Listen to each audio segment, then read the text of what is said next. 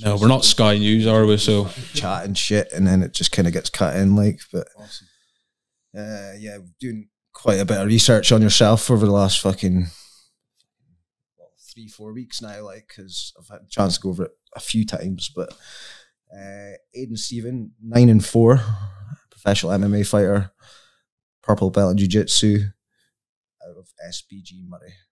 Welcome. That's me.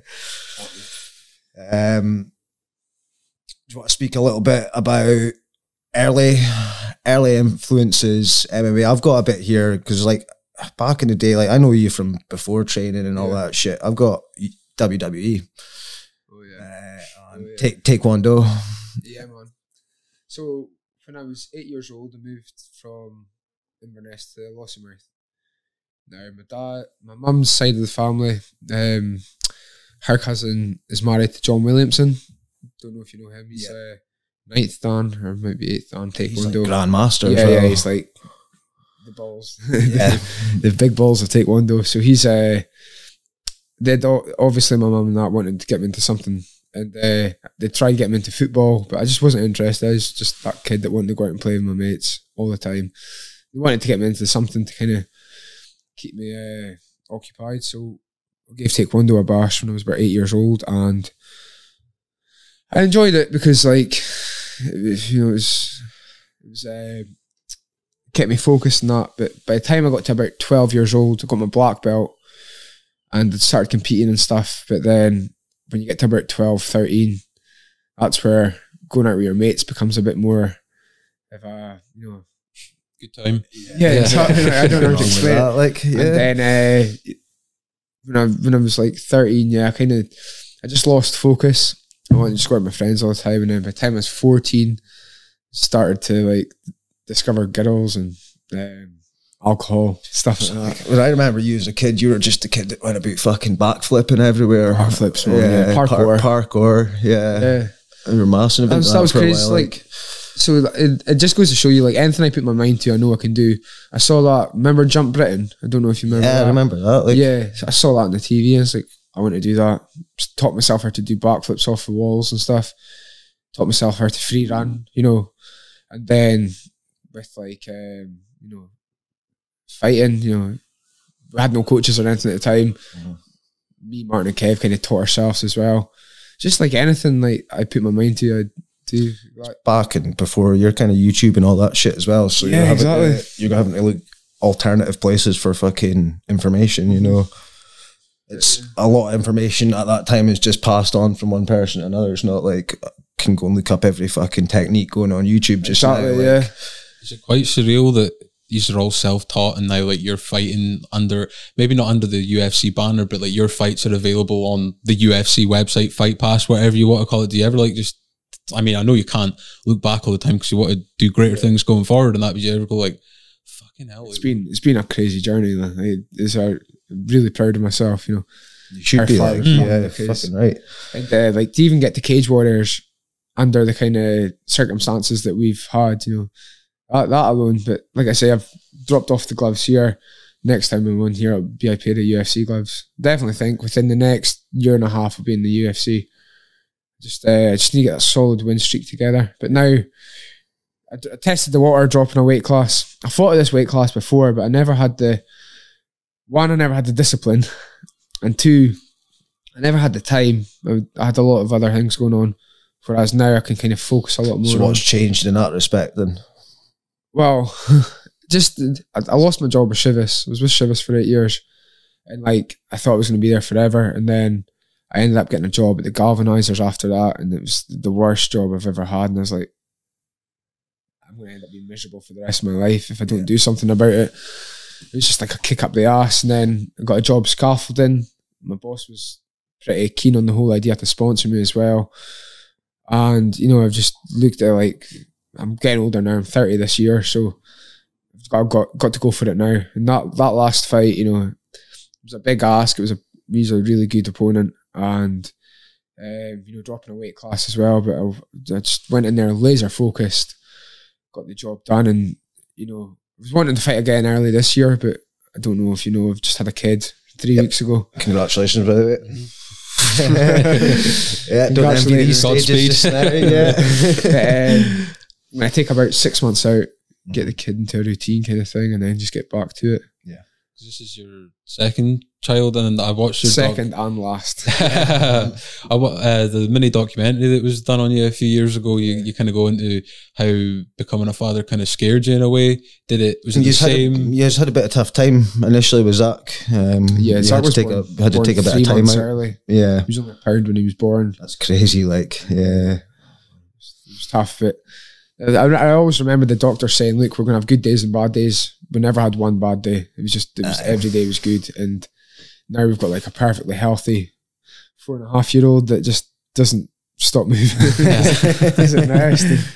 And um, I've got a wee bit. I'm just kind of ask you about Louise. Is Louise? She's combat sports as well, isn't she? yeah, so that's it's really cool. Like, um, it's one of the reasons that we like first met. It was like you know, I'd, I'd seen her, I'd seen Louise uh, in the paper and everything. She was always in the paper, and you know, I I knew she was really good. I'd seen videos of her before training, and we were initially training at Focus. And Spike was there anyway, so I kind of saw her at the gym. But I'd never ever spoke to her. I just thought, oh, there's that tidy bird again. and then uh, it's hilarious. Me, Ginge, and uh, Jace, I think it was. I can't remember. We were through an Inverness shopping, and um, I saw Louise at USC. I didn't know she was a manager there, but um, I got home and I messaged her, and everyone was like, "Oh, you messaged her?" I was like. I'm only asking for her staff discount.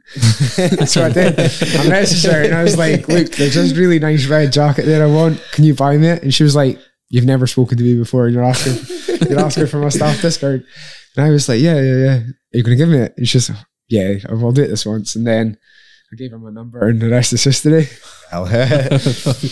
and she's uh, she's she was high level kickboxing. She- She qualified for the 2008 Beijing Olympics. yeah, Jesus. yeah, so, yeah. I knew I knew it was high level. and this is before this is before like there was loads of weight classes and taekwondo was like such a uh, you know like major sport for the UK and the Olympics because as soon as Jade Jones won gold in the Olympics it became massive in the UK and it's it, there's more weight classes now and stuff like that but when Louise was doing it there wasn't as much weight classes and what did I ended up happening after the Olympics was they dropped her right. uh, I don't think I think they dropped her weight class in, in general Okay.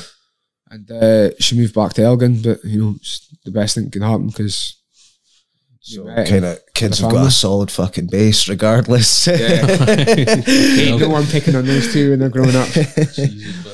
It's quite mental, like in future years, mentioning the Olympics and that, like MMA always gets thrown about as like something that's going to become an The Olympic only problem with sport MMA is it's eventually. like Olympics tends to be like a, a sport. MMA is like five or six or seven Combination, yeah. sports. So Yeah. I, I'd, I'd love to see jiu-jitsu in the Olympics. Get karate out in the Olympics. yeah, I mean, they have, Uh, like, stuff maybe like- like Thai boxing. Thai boxing. Kickboxing. Um, do you do you think things like um, obviously you're seeing jujitsu coming more into like mainstream these days? Yeah, do you I think think- that will be a, a an Olympic sport? Yeah, within the next two or three Olympics, I think it will be. I think it is going that way. Because they have shit like softball in there, you know what I mean? Yeah. Fucking golf and skateboarding. You know? If I can get darts and snooker in there while we're at it. Um, okay, so kind of going back to your MMA, but I've got uh, so I've got SBG, I've got Focus, um, I've also got Jimmy Grigger. Uh, Yeah. Fusion. Do you want to speak a wee bit about this? Because this is not much. I, I don't really know too much Yeah, about yeah. this kind of So, um, side. again, me and Martin had been training, and Martin had messaged me saying there's an MMA club started in Forres called Fusion MMA. So we went along to it, and very quickly it was clear to see the coaches didn't really have a good idea, like they didn't really have any experience, or but bless them, they were like they were trying to do something, they were trying to create something, and they had a vision. Like very slowly they developed this like little mini fight team and then it get, kept getting bigger. No one there was like really super skilled. There was a guy, Brad, Brad McLeod, who's like he had a Thai boxing background, so he had like the best stand up there. And uh but, like Martin would have had like the best grappling kind that boys like Houston and all that there as well? no, no, they didn't no? start till um, till Fusion moved to Inverness, which was like a few years or a couple of years after. But within, you know, we started training there, and within like a few months, the coaches had kind of said, "Oh, you know, you two are really good. Do you want to fight?" And like it's rather than think, no, you know, we're nowhere near ready for a fight. You know, we were young and stupid. I think we were like 18, 19. Yeah, yeah we want to fight. so like, I, I remember I got matched against this guy called Darren Lansdale for my first ever fight. And I got subbed in the second round. And like, rather than be like, think, why did this happen? Obviously happened because more experienced opponent. He had had plenty of fights. It's my first and hadn't been training a lot. I started thinking like, you know, well, maybe I'm not good at this, or you know, started looking at it the wrong way. Mm-hmm. But uh, Martin fought that same night. He won his first fight, and you know, he kind of convinced me to you know keep going with it. Got another fight a couple months after that, and I won that, and that was it. As soon as I got that winning feeling, I I was like, I'm this is it. This is definitely what I'm going to do.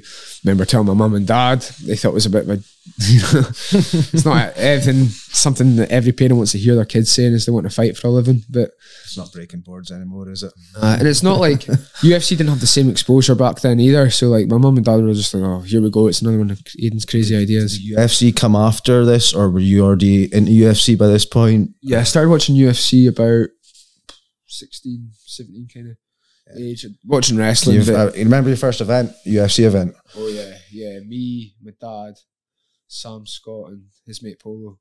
My mate Polo as well. my dad's mate. Uh, we went through to UFC '95. It was in London. I think it was 2008.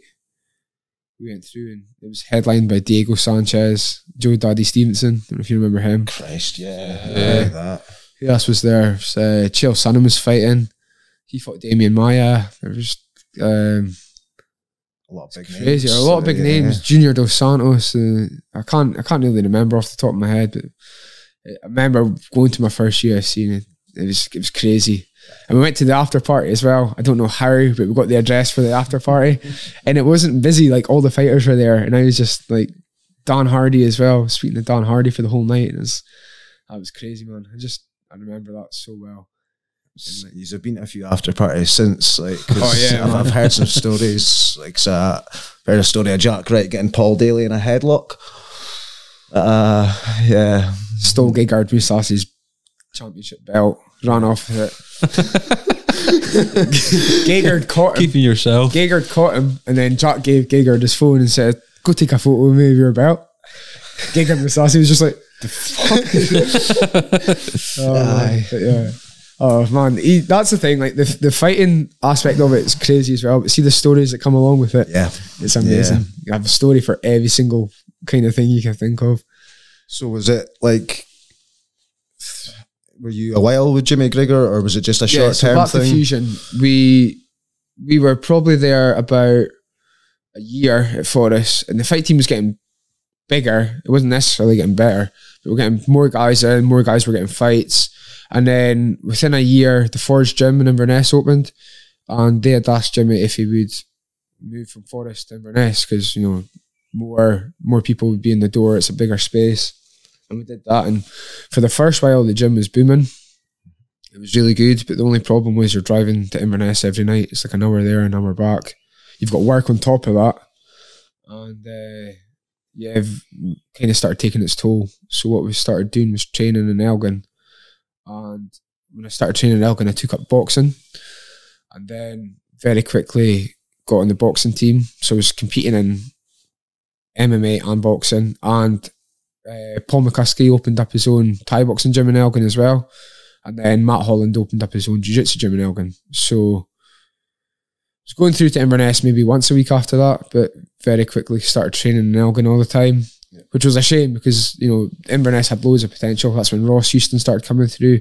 There were some other guys as well, Kenny McLeod and that they were taking fights, but um, it was just too far to travel. Yeah. So I was round about the Caledonian combat days, was it? yeah, man. Shows, yeah. yeah. So we're still representing Fusion, but we would we were basically doing the majority of our training in Elgin. And then yeah, we kind of left Fusion, kind of started fighting out of what we called Jiu-Jitsu Misfits, which was kind of based in Elgin. Uh, well, just the Misfits it was because you know there was there was heaps of stuff going on. Like politics in the boxing started getting heavy, saying you couldn't compete in boxing and MMA, which was madness. Yeah, why was that? just it was like a power trip kind of thing. And they were also saying that oh you've you've got more experience. It's like Kev had won his first three fights without throwing a single punch. Yeah. So like it's not experience at all. You know what I mean? And uh, what happened as well? We got kicked out. Of, oh, we got kicked out of our jiu-jitsu gym because our coach, our coach's coach, came up with this crazy rule that you weren't allowed to train with other people from other gyms. That you're not going to get better doing that if No, you just train with the same people all the time. So we were just like, nah, we're having none of that. And I think Was this this was at the point you moved up to Ali's, was it? Yes, we Yeah. moved to Ali Savil's gym, created the Jiu Jitsu Misfits. Then soon after that, affiliated with SBG and just became SBG Moray. But yeah, Fusion, Fusion's where it all started, and there were some crazy, crazy stories from the Fusion days as well. I, I've heard I've heard a lot of guys getting like fucking hurt in training just because Yeah, well, we had no idea what was going guys on. Guys were you know what I wild, like Yeah. basically. the coaches had no experience, but at the same time, they were trying. They were trying to make something of it, so you can't really fault them. Yeah. you know what I mean.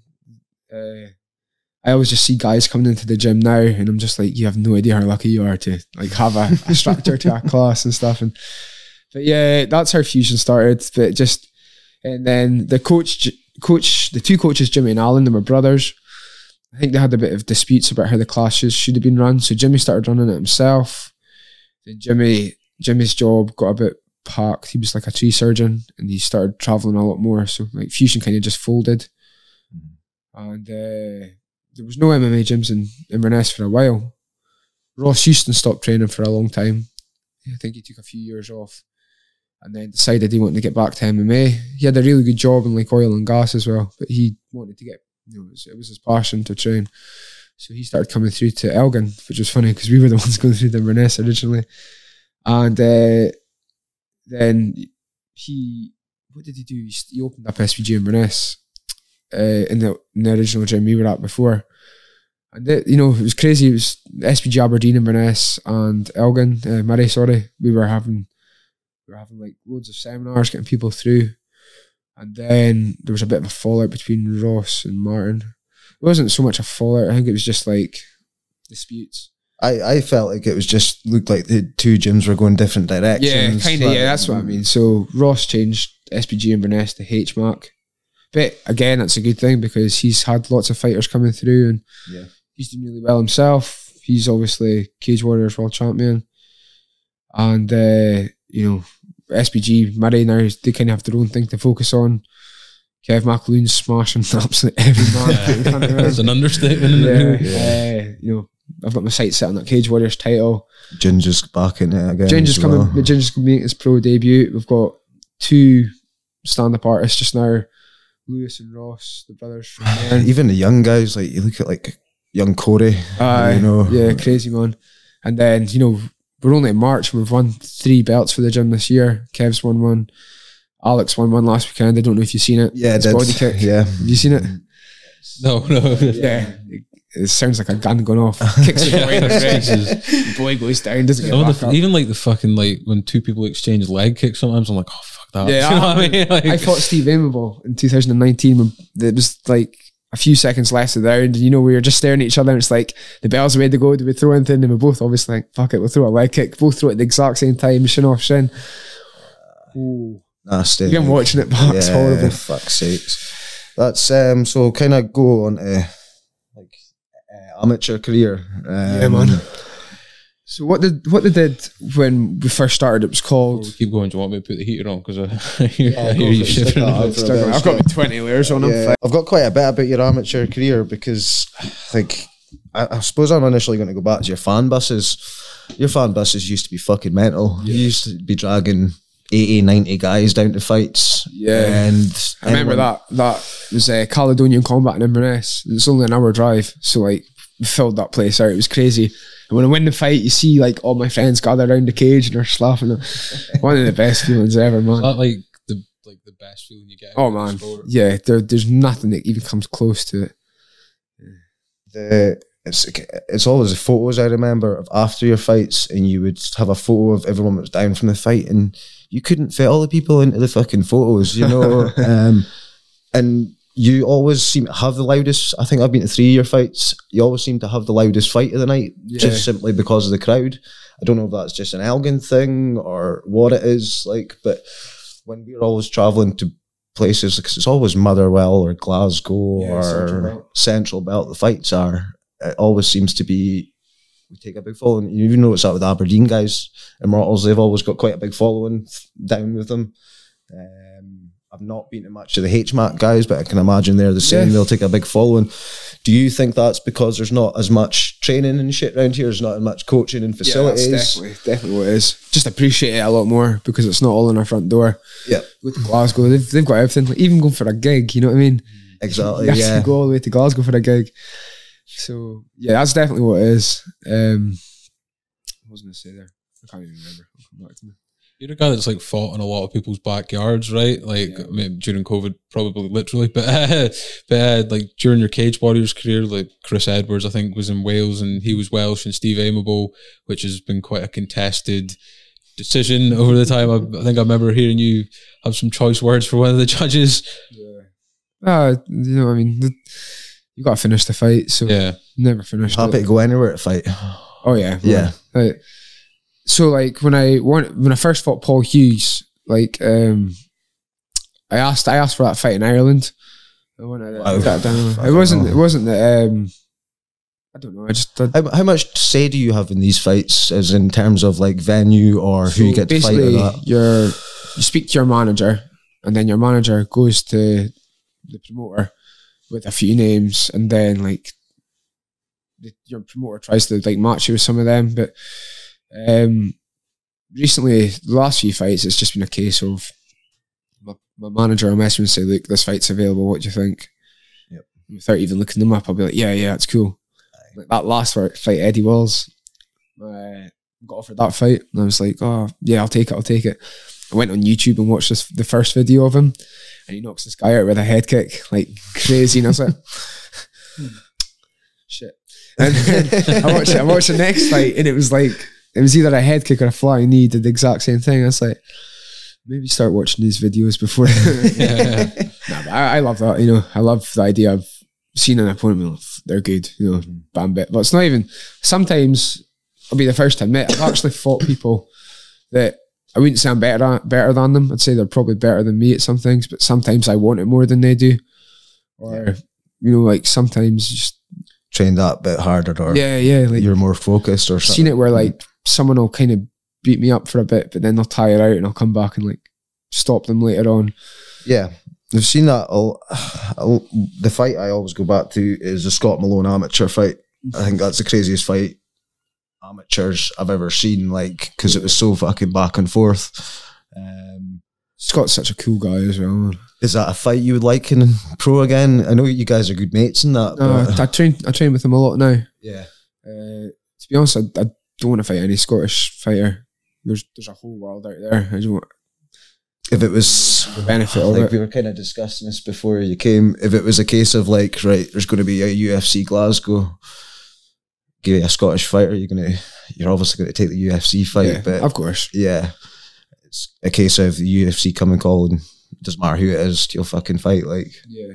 The, th- the thing I think as well just now is the the Cage Warriors Bantamweight Championship is probably going to be up for grabs soon because uh, Don Wooden, the champions, he's doing the Dana White Contender Series.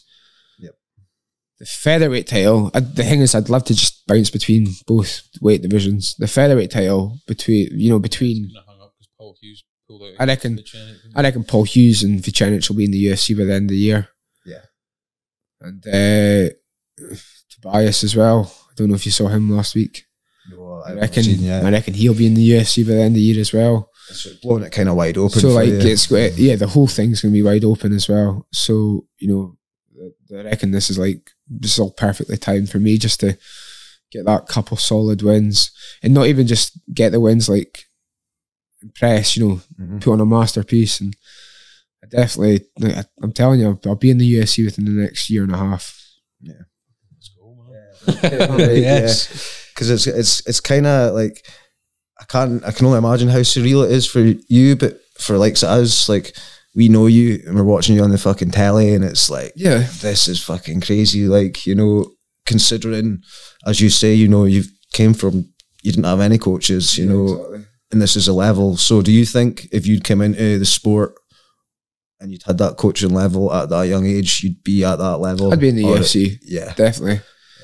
Definitely would have been the UFC. Do you think you would have had the same passion for it, considering you not had to work as hard for it if it was done the other way around? Yeah, definitely. Yeah. Anything I put my mind to, that's me laser focused. Yeah, Like even even now, like having the wee one, see, just being at home, it's probably an awful thing to say, but I'm just like should be training. You know what I mean? Like, uh, all I, all I'm I'm only happy when I'm training. Like, it's it's Well, you, you're kind of you're you're a natural athlete. I remember you were training for a fight, and you you'd put on Facebook. You're like you'd entered the fucking Gordon Castle fucking 10k. You came eighth, yeah, man. and you're in against like professional fucking road runners and shit like that. I was So- brilliant. The, the, the, road, the road runners, like coaches, were coming up to me after, like, "Oh, who'd you run for?" I was like, "Run for?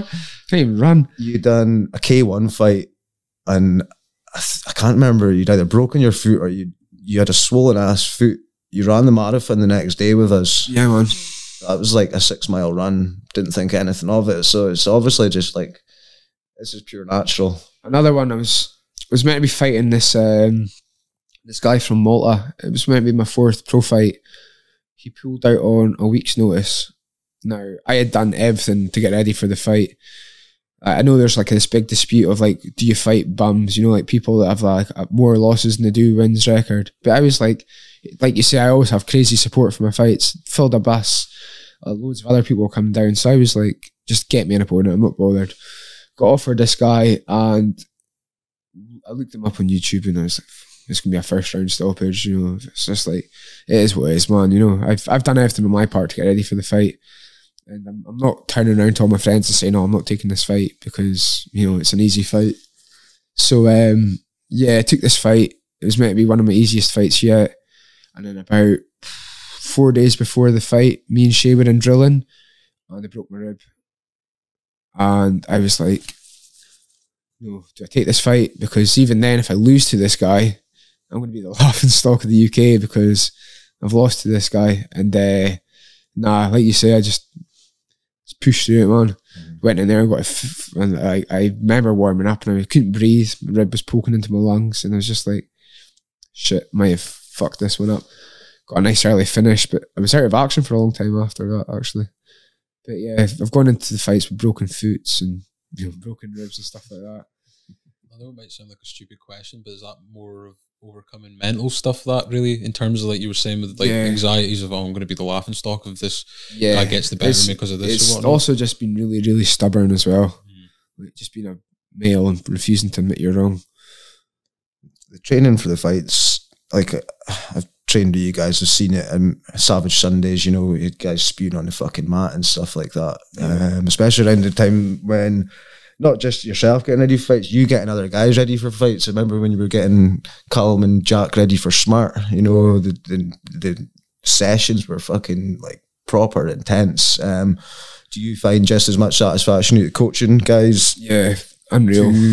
Because when I when I when I call it a day with fighting, I'm going to go into like a full time coaching role. Yeah. that was always the plan. And uh, you know, like it was always a plan because it's something I wanted to do. But until I actually did it, and then you felt how rewarding it was, and that- then it was just a, a completely different perspective to look at it. But yeah, I I love the whole coaching thing just now. I coach kickboxing on a Tuesday night just now, and it's like probably the best part of my week. Yeah. And uh, there's another, there's two PTs I've got just now who I've kind of like got a, a bit bit of a favoritism going for them, but you know what I mean. Like, but this lad uh, Stephen Sim that comes in on a Wednesday night or a Tuesday night, and he he messaged me saying like he wanted to learn how to box. So I got him into the gym and I was like, here's the punch bag, kind of like show me what you've got and we'll see what we've got to work with. And I remember his first class, I was like, fuck, this guy's shit. you know what I mean? This is gonna be this is gonna take a long time, but you should see him now, man. Aye. Unbelievable. Yeah. Hands are lightning fast. His heads, you know, his hands and head are always in the right place when he's throwing things. Always dead keen on learning.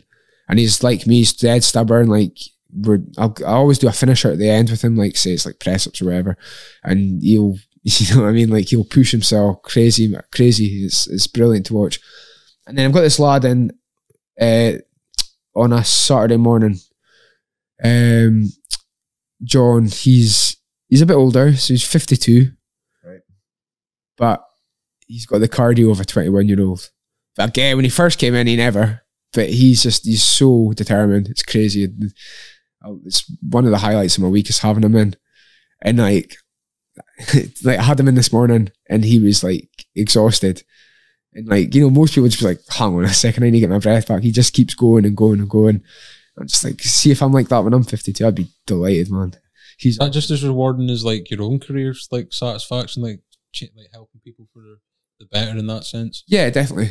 Uh, I coach kids on a Saturday morning as well, and that's you know you are banging your head off the wall a lot. But at the end of it, you know, there's you should see some of the kids that have come out of that class. Yeah. A kid Ethan that we've got, just freak athlete, wonder kid. Just you show him something, boom. He's definitely like I don't know. I'd love to just tell his dad, look, kid's got a chance of going on to be just. Then I didn't I tell him to get a job, let him drop out of school. Even some, even some of your slightly older kids, he looks like a Shay, you know. Yeah, man. Shay was Shay was a little boy when he started training with you guys, and he's a fucking world champion Yeah. now. You know, I remember the day she left, I was devastated because um, you know, I was happy for him that he was going to go and get new training, and I know he's always on the go training. But I just remember, it's like, ah, that's a training partner I love. yeah, I always learned something different with Shay. He's half my weight, but he's launching me about like I'm half his weight. And it was crazy. Like you know yourself, you've trained with him. It's not fun, is it? no, Yeah, I he's the kind of guy you, you you start rolling with him, you think, right, okay, I'm gonna have to do something this time. Next thing you know, you're fucking he's on your back or yeah. wrapped around your legs somewhere, and there's just no chance. With Shay, I remember we had this like this guy come in from the like forces. He was English and he got partnered with Shay. Shay, um, I don't know. The guy must have thought, "Oh, this guy's really small. I might have to go light with him." It was during sparring, so um, what was it that happened? He was going light with Shay. Shay choked him out, so you can see the guy going, "Oh, okay, this kid's all right." So I'll go a wee bit harder. And then Shay choked him out even quicker the second time round. So this guy was like, "No, no, no, you're not doing that again." So this guy, a big guy, keep in mind, this guy went 100% on Shay and Shay choked him out even quicker the third time and Shay, when he was trying to go 100%. And it was that look in the guy's eyes like, I fucked up. and uh, I just, I just like, oh, I was such quality, man, because like the whole point of jiu-jitsu is like the little guy being able to, Yeah, using technique Use a the to technique the bit of your properly, yeah. opponent. so she's, she's, he's doing so well now. And like, we, we don't keep us in touch as much as I would like to. But, um, you know, he'll, he'll be back and He's going to be like that high level, high high level training in America one day. He'll be doing his own DVDs. You know, we all talk about John Danaher and that. We shame on to give Yeah. DVDs soon. I always said like there's something slightly autistic about Shane's uh, Shay's approach to jiu-jitsu. It's Oh, yeah. so 100%. and so like I, it's it's unbelievable. Like he has such a different approach to it. He's as Kev said, he just studies everything. all he Fucking- does. Yeah. like you would come in, you'd come in half an hour before class, get a good warm up, and Shay was there watching DVDs of jits. And um, yeah, man, he's just. You should see him. Like I remember, like before a grappling match, he goes into what I call Shay World and just this. You, there's no talking to him, eh? and he's like laser focused. And then like he almost goes psychopathic, like his eyes and that. And he walks around, he's looking angry. And then even when he gets his hand raised after, he he's still in this this zone. He just drifts out, and he's like he looks like an actual murderer. and it's terrifying because he's about three foot tall and he weighs about ten pounds. But um, yeah, You've got like as a team, you've got massive strengths because you've got well, Ginge is probably one of the best boxers I've ever seen in my life. one of the best boxers Elgin's ever produced. Yeah. Which is Uh, funny because when he goes into an MMA fight, he takes the guy down there and chokes him out. And you're just like, Jen, use your hands for God's sake. Um, you've got Kev who's just absolutely smashing it. Yourself smashing it in the cage. Um, Shay smashing it on worlds, and then Martin is just kind of. Sorry, I'm missing out. Doug, Yeah, sma- Doug, smashing Scottish it wrestling. Commonwealth. Yeah.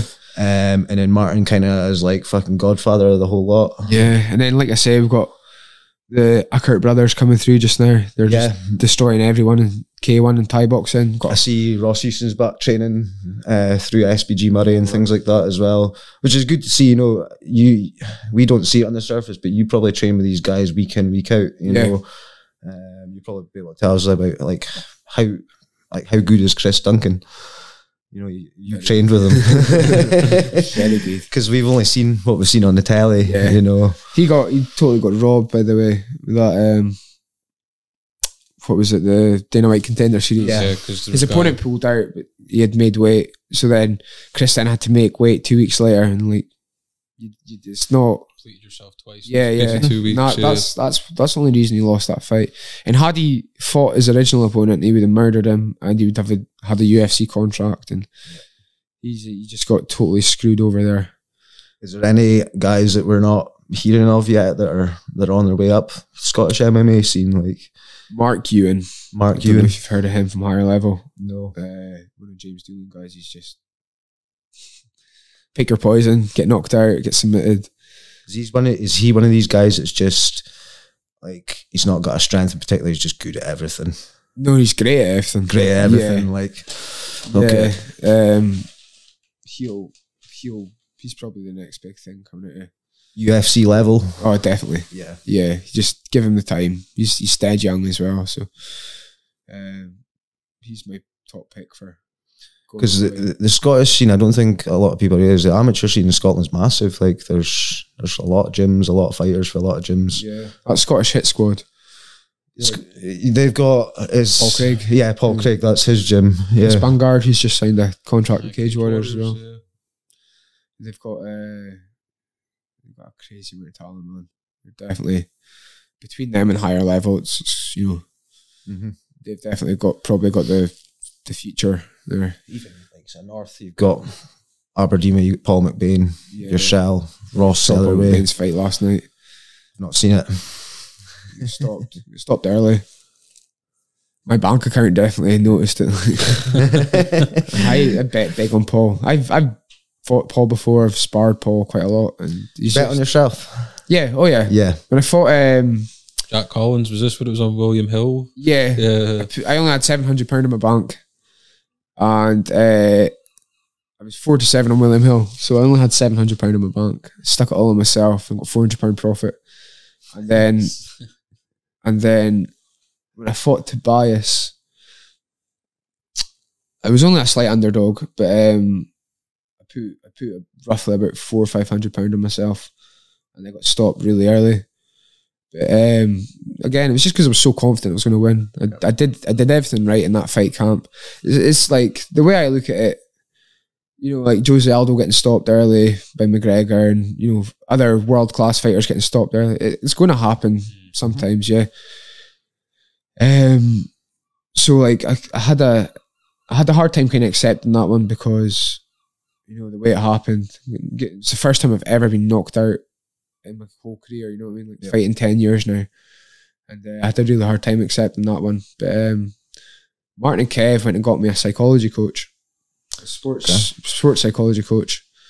Uh, David Neathy, he's he's from New Zealand as well, which is hilarious. you know, like calling each other from the other side of the world. also he still stays in New Zealand. Yeah, yeah, yeah. So we do. It was like Zoom calls and stuff, and uh, he really opened up my eyes to like the way I should be looking at things. Like, instead of just going to the gym and get to the gym, take a few deep breaths outside, remember why you're there.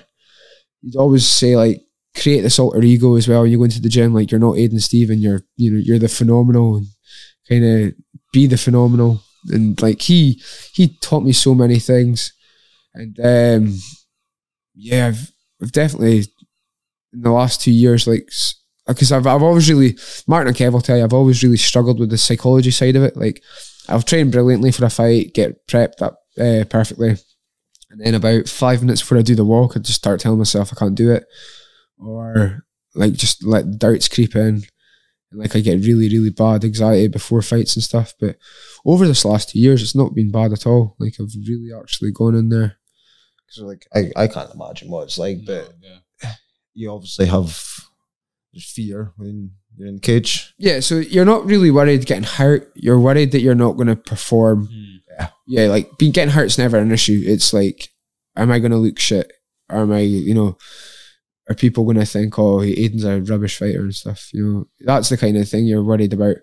And, Uh, and then obviously losing as well. Like, you know, you're going to home, go home, and you'll be in the pub, and people are like, oh, there's that loser that lost this fight. That and this is all going five minutes before a fight Yeah, goes through your and- head. but like I that's said- crazy. Dave, Dave did a really good job of kind of cancelling that, that white noise out, and um, yeah, like this last few fights have really gone in there ready to kill. Like uh, my kickboxing coach Andy, it was just me and him down for that last fight because Kev is competing and Martin's a policeman, so he's wrote us all over the shop. But even Andy was saying like after the fight, he goes, "I knew you were gonna go out there and perform the way you did. I could just, I could just see everything was right." Uh, yeah, definitely like not only like physically uh, improved in the last two years, but mentally, definitely I'm a different fighter altogether. And that's why I'm so confident that all these big things are going to be happening very soon. You kind of landed with a winner with Andy, didn't you? Because you've got Andy, who is your kickboxing coach, but you've also got Serlina, Yeah, who do you want She- to give her a shout out? yeah, yeah. Serena owns Sunsup, Yeah. which is my my number one sponsor. They um they kept me out with all my like supplements and everything. Free sunbeds as well. In fact, Perks of the job. unfortunately, unfortunately, I've never ever took her up on that.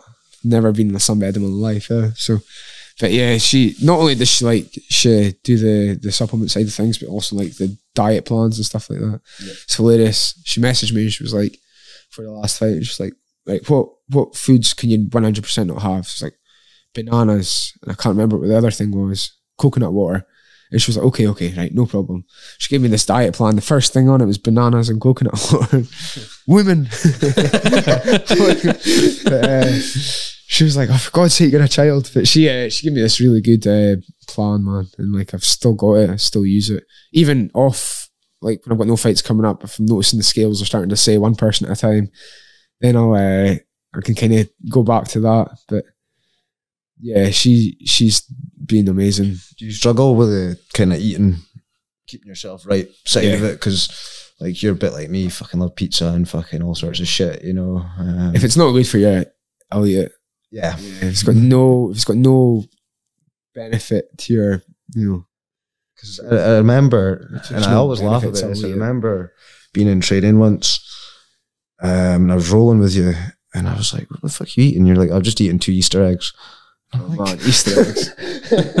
in a full session of training after two. Easter eggs. Mate, Easter eggs. Easter eggs are always like. I, I try not to take fights around this time of year because it's always it's like mini eggs as well. I'll go through about ten packets of them a day, and like uh, I remember me and Ginge were at mine, and he was like, "Aidan, how many? Cre- I've bought heaps of cream eggs. How many cream eggs have you had? Just finished my twentieth. Twenty cream eggs in one sitting. Yeah, man. Like I can. I really, really do struggle to um, eat like Are you only eating clean when you're in a camp? yeah. Aye. I know it's terrible, but it's just it, it's just me. I'm afraid. Of. joys of life, isn't it? well, no, it's it's real though, isn't it? Like the stuff you talk about, the anxiety and that. Like, I suppose one of the criticisms, like people would kind of fly, like if they watch UFC at face value. It's like there's a lot of Americans like I'm anointed by God, and this is how I got. You know, they're like they're all Yeah. like everything's perfect in that. Yeah, But it's not like everyone's going through something at the end of the fucking day, and you know, not everyone's fucking eating chicken, broccoli, and white rice fucking twenty four seven. You know what I'm saying? You've got to enjoy your life as well as staying focused. Yeah, no? I'll always remember Ginger's last, not his last fight, his last fight before he took his time off to have kids. He within two weeks, like I didn't even recognize him. He was so fat. yeah, uh, he put on so much weight, man. It was crazy. Like I've never seen anyone eat. Like I think I'm a bad eater. You should see Ginge. Aye. And uh, holy hell, like he put on like twenty kilograms in two weeks. I think it was. That's pretty. That's Over three stone. and uh, yeah, that's crazy. Like, yeah, but my I even with a fight camp, I still struggle to eat uh, healthy. Like, even being a scaffolder because like they stop at the shop and they get these kind of foods on their breaks, and that is really difficult. yeah, absolutely. Yeah, man.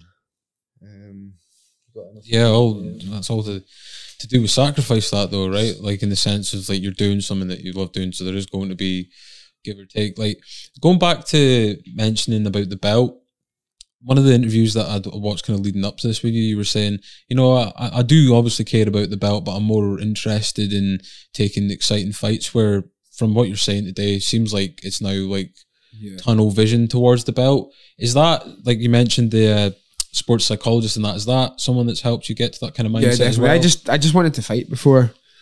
Um, I probably shouldn't.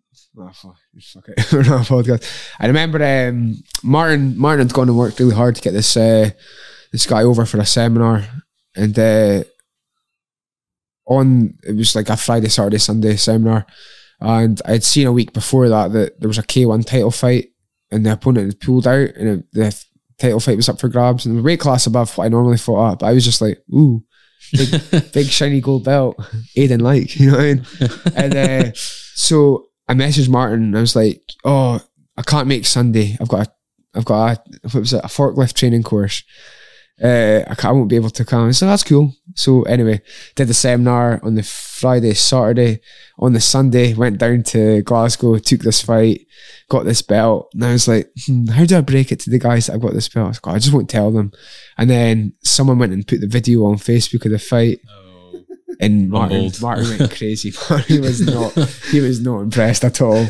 But uh, you know what I mean? Like that, that, that's that's like that's just like me and Martin all over. You know, like he's obviously very fucking clever and Yeah. wants to do everything properly, and then there's me just just an idiot. You know what I mean? So there definitely definitely has been a few clashes over the years over that, but. Like you say, yeah, like before I was wanting to fight anyone and I didn't care who it was and I would just take any fight for the sake of it. But uh, now, kind of like, it's like, why am I taking this fight? Right, okay, it's getting me closer to the title, or you know, there's there's point to it. So yeah, definitely now it's more. There'd be no point of fighting someone that's like ranked lower than me because I'm expected to win. So if I win, everyone's like, ah, well, you should have won. Yeah, that." there's not much. if I lose, there. then people are like, you got beat by someone that's ranked lower than you. So now it's kind of just, you know, taking the right fights to get to the right place. Because again, yeah, even watching the UFC now, like the I think that they said the average age in the UFC just now is 36. So you, people you go there for is the there is plenty yeah. of time, but it's not even a case of like it's a it's a hurry to get there. I just think now is the time. You know what I mean? Like mm-hmm. let's let's just go go for it now and Do you think I we we've had, we've chatted about this previously? Do you think a lot of the UFC these days is your ability ability to publicize yourself rather than your fighting ability? It's uh, it has a lot a- to do with fighting Yeah, ability, half but if you can really, you can talk your way in a press conference, you can get these fights. You Yeah, know, do, definitely. you- do, do you think? and it's a shame. It's a shame that's the way it's going because everyone thinks a corner now. Like Mm. you watch any any press conference, people mentioning people's kids and parents and stuff, and you're like, oh Yeah. come on, that's that's Yeah. not that's not like even Colby. There's a there's an interview of Colby on. In fact, it's not an interview. Sorry, he's he's talking to a kid and he's like trying to give him the you know like a, a talk to what it takes to be a fighter, and it's like one of my favorite videos online. And it's when you see the real side of Colby. Ah, it's not the whole act that he's doing. Yeah, yeah, and like the way the way he presents himself, the way he comes across, and uh, so I'm just like, oh, I really like that guy. He's, and then he's like out there calling people like, you know, saying stuff about people's kids and stuff like that, and I'm just like, why are you doing like that's not you? Why why are you doing that? And then it just seems to be the way it's all going now. Another thing that's happening just now is people laying hands on each other at press conferences and uh, weigh-ins and stuff. It's like, you know, there, why is there no fines or why is there no street as well. legal Masvidal act- yeah, yeah, like- yeah. to say why is there no legal action? And people are saying, "Oh, Masvidal, no, uh, Colby's a, a bum for you know pressing charges." Fucking right, he's got Yeah. press charges. if he doesn't press charges, everyone's just going around doing it. So, um, yeah, I just I I hate the way that this is like becoming just so common now, and even- that drilled sorry. into like the young people at the gym as well. Like this behavior's not what yeah, we'll accept yeah, here. we, 'cause- we especially SBG, we do our best to teach kids that like, oh, that's not the way to do it. You're always like respectful to your opponent. You'll shake your hand before the fight, shake their hand after the fight. celebrate on the mat. don't celebrate in front of your opponent. Yeah, and um, you know, just yeah, if you can kind of implement that, implement that in their mind from a young age, they're going to go on to do that. But if they see it on the TV all the time, you know what I mean? they kind of glamorize that behavior. Exactly. Yeah. So yeah, I I hate that man. Like, Because like there was a thing recently that they actually showed me where uh, you know I don't want to like go too deep into it, but there was a group of um, teenagers that had put something up on Instagram where it was Yeah. like all this kind of bullshit of Yeah. you know people bullying and that, and then he screenshotted that you and Kev had commented on it, and then those videos disappeared quicker than Prince Andrew's 2001 contacts list. You know, like you know what I mean? But Yeah, man, that's it. Kids kids eh, that's the thing these days though like when we were kids social media wasn't as apparent and Mhm. you know you maybe get a video of a fight now and again but anything is broadcast Yeah, I, I always think like when we were kids as well, like there was none of like this trans movement or no, LGBT and all that, or however you say it. There was none of that. So like, you know, like, but now kids are a lot more like educated on how you should be like treating people and stuff like that. So like, it's always harder to see like kids getting bullied and stuff like that now. Yeah. I just like, I honestly wish I could go around every high school and just like teach martial arts to all the kids, let them take out their anger, let them kind of real, you know, show them that there's, there's, you know, there's other ways to solve things without violence. And but unfortunately you're never always going to get that.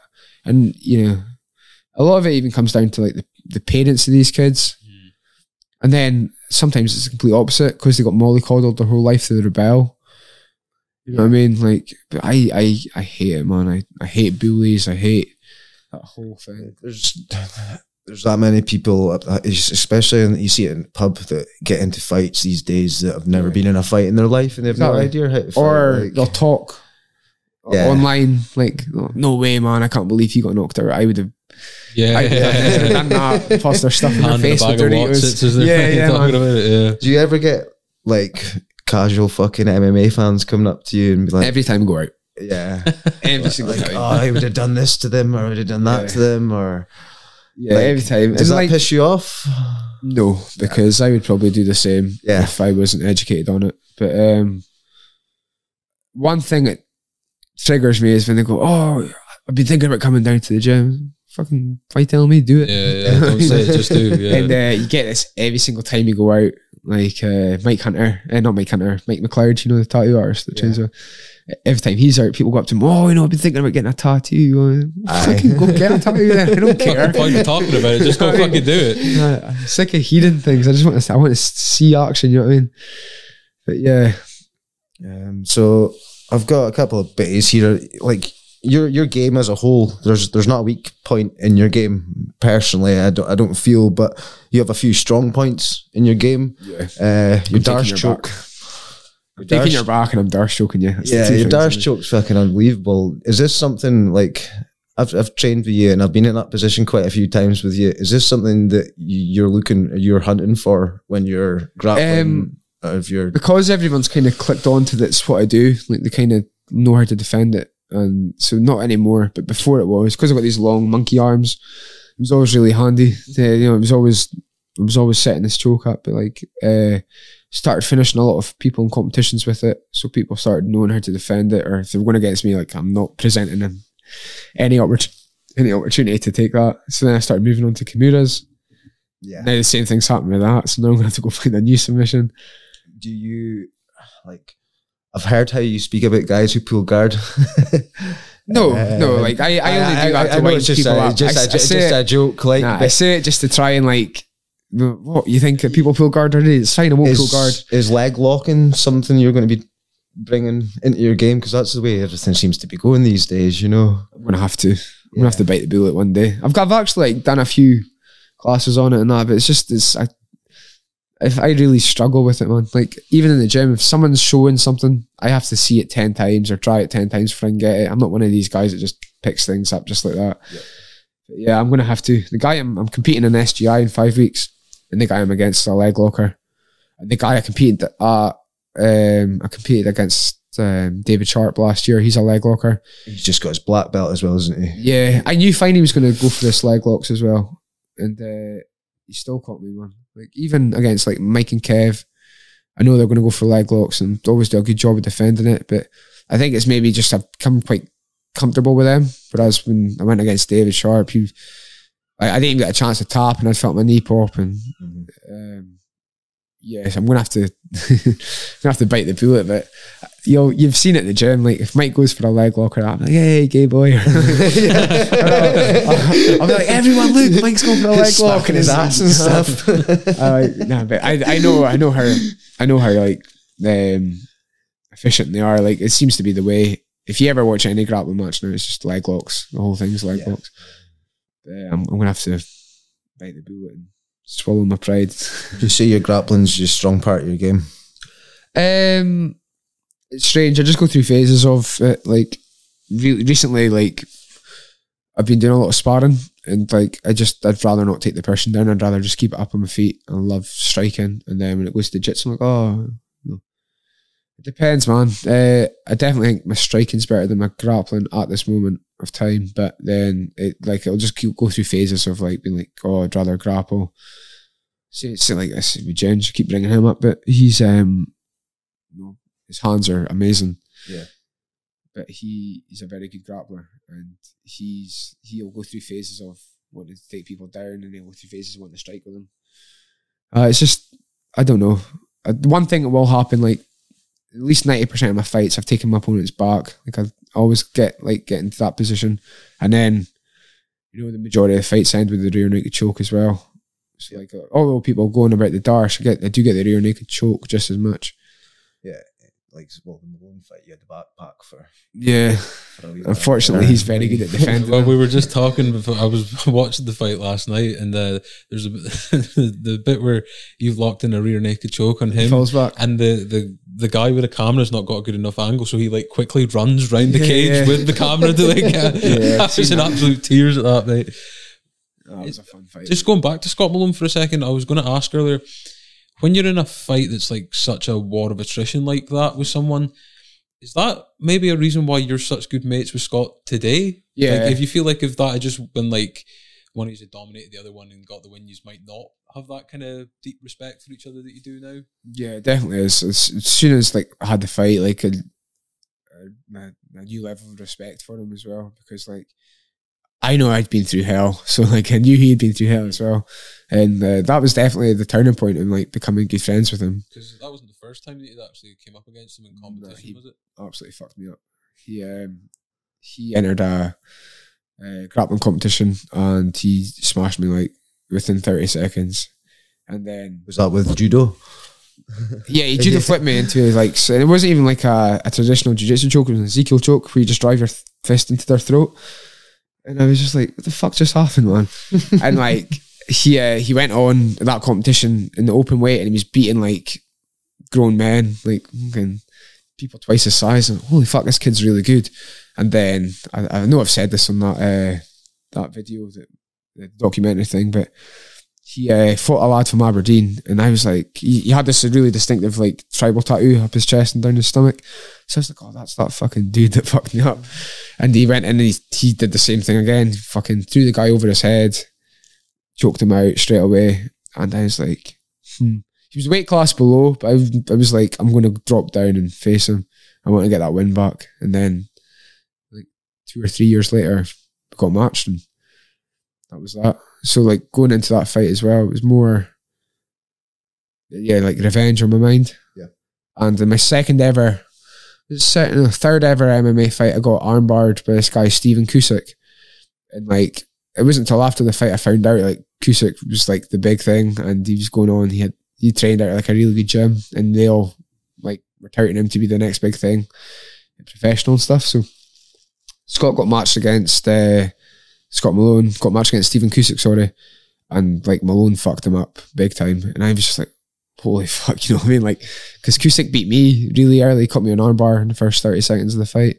I took him down straight into an armbar, and uh, Malone fucked him up. So like, not only was I wanting the revenge from him beating me in the grappling competition, but I wanted revenge for Stephen Kusick beating me, and I was like, to do that, I could do it through Scott Malone.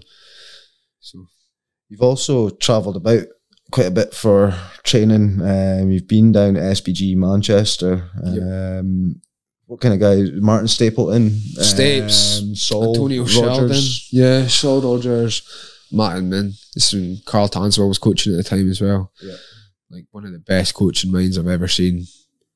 What's Um, level like down there? Because it's unbelievable. Yeah, Um, is it like we know it's obviously Davey Grant be as well. Sorry, Davey Grant. In right, okay, UFC, yeah. he was there as well. I know it's higher level than up here, but is it much higher level, or are you are we not far off the pro level here? You know, I would say higher level's the best gym I've ever trained at.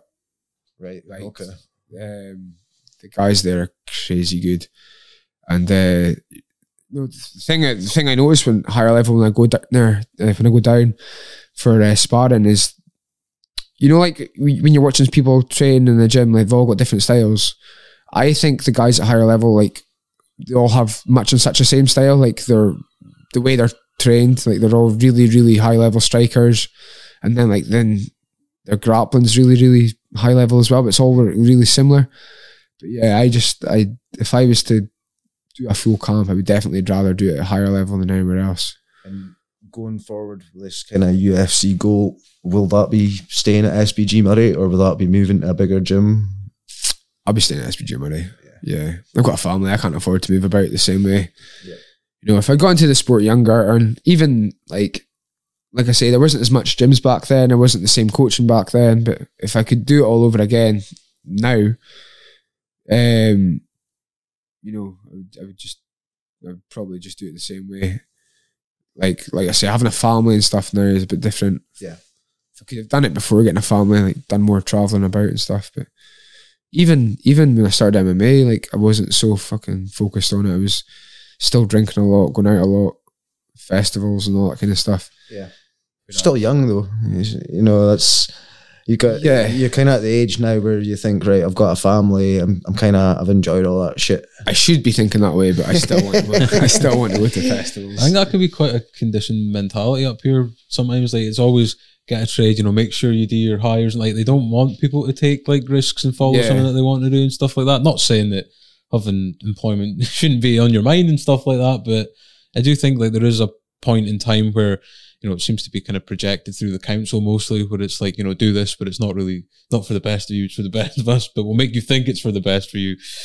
yeah, like my year at school, like was full of like really really clever people uh, who all went off to university and stuff like that. And I was like, fuck, what am I going to do? I'm, I fucking wasn't interested at school, so you know what I mean.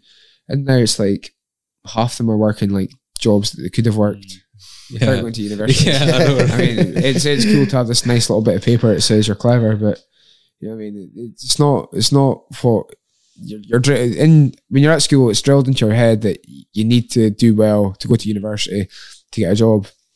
It's not drilled into your head that you actually get a trade and won't like earn just as much mm-hmm. and stuff like that. It's you know. So So where's their fights in UFC Fight Pass? Um, yeah. So I've got I've got a little bit here. Um, I want to speak about Carl Eleanor fight because again that was like a massive turning Yeah. point in your career. Um, I remember being genuinely gutted for you after that fight. Um, I could see it in you after that fight, but that fight kind of changed you a little bit. You know, you seemed more fucking determined than ever after that fight to go on and just start smashing it. Yeah. So like prior to that fight, um, you know, it's, I just I was partying a lot. Was that one of the fights you thought, yeah, I'll just take it. It's a fight. Fuck it. I don't give a fuck who it is. Or did you know I, about I, I, I knew Eleanor? who he was, and, but I just thought it was better. but uh, Martin and Kev were getting on at me about my drinking and uh, not coming into class, and uh, maybe me. I just thought they were just moaning at me. I was like, stop moaning. You know what I mean? But This wasn't. They were obviously wanting what was best for me. And uh, I remember I went to Dubai about eight weeks before that fight, and like I always, I was always really good at keeping my weight generally low, but I, I'd, I'd kind of just fallen out of love with MMA at this point. And um, I remember I was up at 80 kilograms, which is a lot. It's the, I think it's probably the heaviest I'd ever been. And then I came home, and about a week after that, me, Vince, and Scott went to uh, London to watch Liverpool Barcelona. It was a weekend in London of drinking and that, and it was just like I don't even care about training. I wasn't, I wasn't showing up, and like when I was showing up, I wasn't giving hundred percent. Then, like before I knew it, fight time had come. Like normally, fight time takes ages to come because you're putting yourself through hell. But this time, it didn't. It came really quick around. And I remember it was the week before the fight, and I was still about say ten kilograms over my fight weight, probably more. And um, this was me moving up a weight class as well. So I, I just I'd completely fucked everything up, and like I was like I really just could not be couldn't care less. I was going through this like this phase in my life where I was just like nothing, nothing was bothering me anymore. So um, I'd I'd booked the fifty seater bus again. Everyone had came down, and yeah, then the week of the fight, I started water loading, and then my weight went like sky high, and I was like, "Fuck!" And then I just remember like Louise was trying to help me cut weight in the bath, and like she was like, "No, we need to call this." Then your your eyes are rolling the back of your head. You're you've, you've and I, was, I, was, I, I don't know. How heavy? uh, How far out of weight were you? Like ten kilo? I think I was about ten kilos the week before the fight, and I was like, I was still a wee bit chunky, but like I was still, you know, there wasn't. I didn't think there was ten kilos to come off, and eventually I managed to get down to the weight. But not only did I get down to the weight, I couldn't hydrate straight away because then we had to drive all the way to Glasgow whilst I was down at that weight, and I just I made a total arse of this weight cut. And I remember I had to go take out money at the bank, so Ross and Cam pulled over and I went out of the car. And as I was walking to the bank, like I was fainting, and my legs were really hurting. I, it, like the joints were really hurting. And I think it's because there was like no fluid between my joints because I'd, I'd sweated out like every ounce of fluid in my body. And I went down and weighed in, and within 24 hours, I had not hydrated. I was still having like really bad fainting spells. And then I went to this fight, and I was like, I knew, I knew fine. I was like, I fucked it. And I was like, I was actually surprised I made it to the third round because about two minutes into the fight, I was exhausted, like completely exhausted. And then the second round, I actually managed to take his back, and I was like, no one escapes my back takes. But I just had no energy, I couldn't hold on to him, and he he, he got out the back. And then the third round, the sloppiest takedown you've ever seen, I just shot and he just grabbed my neck and choked me out. And uh, as funny as it sounds, I fell back in love with the sport after that, after getting my ass handed to me. Is that loss of blessing in a way? Uh, yeah, yeah, because after that, I went on that massive win streak that got me signed to Cage Warriors. So, Yeah, because you were you were riding high for a while. Because your amateur career was a long amateur career yeah, I think I compared had to the about majority. of 17 guys. amateur fights, and I think I only lost about two or three of them. majority amateurs are what three or four fights, and that's in pros. So like, it was a long time coming your pro debut. But like, what a lot of those amateurs do is like the. I was taking like three fights within like three months and stuff. You know, I was I was picking up a lot of fights within a year, within a calendar year. So it wasn't like I was just like I did. I had a massive long uh, amateur career. It's just I was taking lots and lots of fights within like a certain amount of time. But I, you know, I remember I went down to. I was, I'll tell you, I was going to turn professional, and then um, I signed with On Top Management, and he, uh, James Lake, that was in charge, had offered me the Dominic Whedon fight, and uh, I was like, "Oh, it's my last fight, then I'm going to go professional." I think I was about twenty two or twenty three at the time, and I really should have probably just gone professional after that, but again, I got lazy and stopped training as much, and it was probably about two years after that. But if I'd gone pro, like after riding the high wave like that, I'd, you know, it would have made a lot more sense. But I beat Dom. I went down to London on three weeks' notice, beat him in his own backyard, and yeah, I should have I should have maybe gone professional then. I waited. I, I waited far too long between the, the amateur ranks and the professional ranks. Yeah, because your your your your first pro fight, um, Carl Eleanor's was that second pro fight. Did you go one and one? Yeah, yeah, Yeah, one and one, and then it was up to I think four or five and one after that. six and one. Six and one, sorry. Yeah, then that was the Aimable fight. So it was six and two after that. And That then- Aimable fight is very questionable, though. It's not. You know, I the more I watch it, like the more I'm just like, ah, could have gone either way. Mhm. At the time, at the time, I was convinced I'd won. Yeah. I really thought I had, but I don't. I, I really, who cares? It's in the past. Did you take that fight again? yes, there's different weights now, though. Some So I've it gone down. yeah. But I'll say I've went down to bantamweight again. Have you? Yeah, because I did hear the Cage Warriors commentator saying because you've spoke a lot about the, yeah, the I went, struggles of getting to I went, bantamweight and I went down for that last fight. What are you more comfortable at? Obviously, featherweight. You, uh, you'll get it with every fight, but you, you panic about your weight. Like, but the day before the fight or that, and you're like, "Fuck, I've still got like four kilos." Would to you go." ever go the other way? Lightweight. Um, the the Jack Collins fight was at lightweight. So it was. It was. I, I thought it was that catch. It was the last, No, no. last minute change, was it? Was it a lightweight fight? Yeah, my anyway, opponent or- pulled out and his Yeah. opponent pulled out. That's what it was. Yeah, no, that was 155. And I've, I think I've I fought this lad. Um,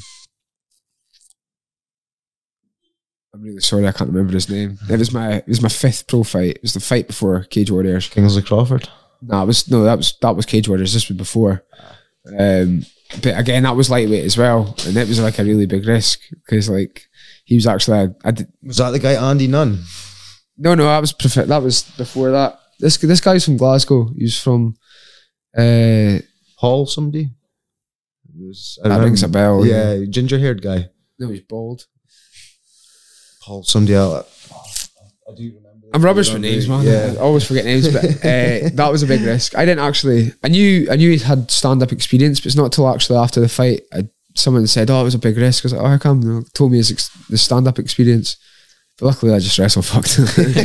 Choked him out. When, when did you find out that you'd got? Uh, well, I should rephrase that question. Like, what was it like when you found out like Cage Warriors wanted to sign you? And that? Yeah, that was brilliant. I remember I was actually working at Miltonduff Distillery that day, and um, I got the phone call. And again, it was three weeks' notice, but Chris Edwards' opponent pulled out. And uh, my manager had phoned me and he was like, "Oh, Cage Warriors are saying, do you want to, do you want to take this fight?" And I, I knew Chris Edwards was because I'd seen him fight a lot in Cage Warriors. I think this was like his fifteenth fight for Cage Warriors. I was just like, ah, yeah, I'll take it. And like, I went home, seen the scales that night. Again, quite heavy, but you know, if you don't take these chances when they're handed to you, then you don't know if it's going to come back around. Took that chance. I took that chance, and you know, What went better for you? Really, could it? yeah, even the the whole like the way the sub, you know, it's highlight reel kind of material, and then the backflip after, Yeah. it, everything just went perfectly. Yeah, It's, it's nasty that Kimura. Like it's fucking nasty. yeah. Um, I've become a bit of a fucking decision master in this last few fights. but it's it's not. You know, all decent fighters have got decisions in their career. Oh, yeah. You know. But like, I, I look at them like the last two fights I've come really close to finishing with the sub. Yeah. Like I don't know if you saw the fight against uh, Eddie Walls, but I had him in two rear naked chokes, and the hand was That there. iconic photo of you looking like you're out to Yeah, kill yeah, someone. Man. What What did you say to him afterwards? Because when the decision got read out, obviously Yeah. he was very gutted because these are both trying to achieve the same goal at the end of the day as all the competitors. I just said that, like, you know, you'll be back. Yeah. I, I I know how you feel just now. I lost my last fight, but you know, you, you, you can't let you can't let like a loss get you down. Obviously, it's going to be hard to take for the first few days, but just straight back to it. But, Paul Hughes shot and shit during your fight. oh man. so like, I I I'll be brutally honest. I just totally underestimated him. I didn't think he was that good, and then when he like when he even took me down, I was like, holy fuck! Like it felt like wrestling someone twice my weight, and like even when he was holding me against the fence, I had no answer. I just didn't. I don't know why. I just He's speaking to you while this is all happening, like because I've all I've seen a few of his fights where he's actually speaking to guys. think he was, no. fighting them. Like no, he wasn't really. saying stuff to you at the weigh-ins though, because you were giving him like Yeah, yeah, yeah. There, and then he was kind of he does that to every one of his opponents Yeah. though, right? I never knew he did that. Like I, I didn't study him enough uh, to know that that's the kind of he tried to psych his opponents out before Yeah. fights. So I was kind of more not intimidated. I was more like, "What the fuck? This guy's Yeah. this guy's crazy." But um, yeah, man, he's he's something special, man. Until like like I can't I can't, I can't emphasize how good he actually is. Like how how he dominated me the way he did. Like it was just it was crazy. he's kind of your next big Irish thing as well, isn't he? Yeah, man. He's uh, don't get me wrong. Like, he's, as well. yeah. he fights next weekend. Yep. Hopefully he We'll doesn't. get some of your predictions later on because Liam. No, don't take my predictions. He's got a hundred percent success rate apparently. oh my! I've Even seen you giving night. predictions on on Facebook, and I'm just like, that's not going to happen. I went and said to I said to all the boys at work this week. I was like, Paul McBain's fighting this weekend. Put all your money on him. Remortgage the fucking house on it. Let's go.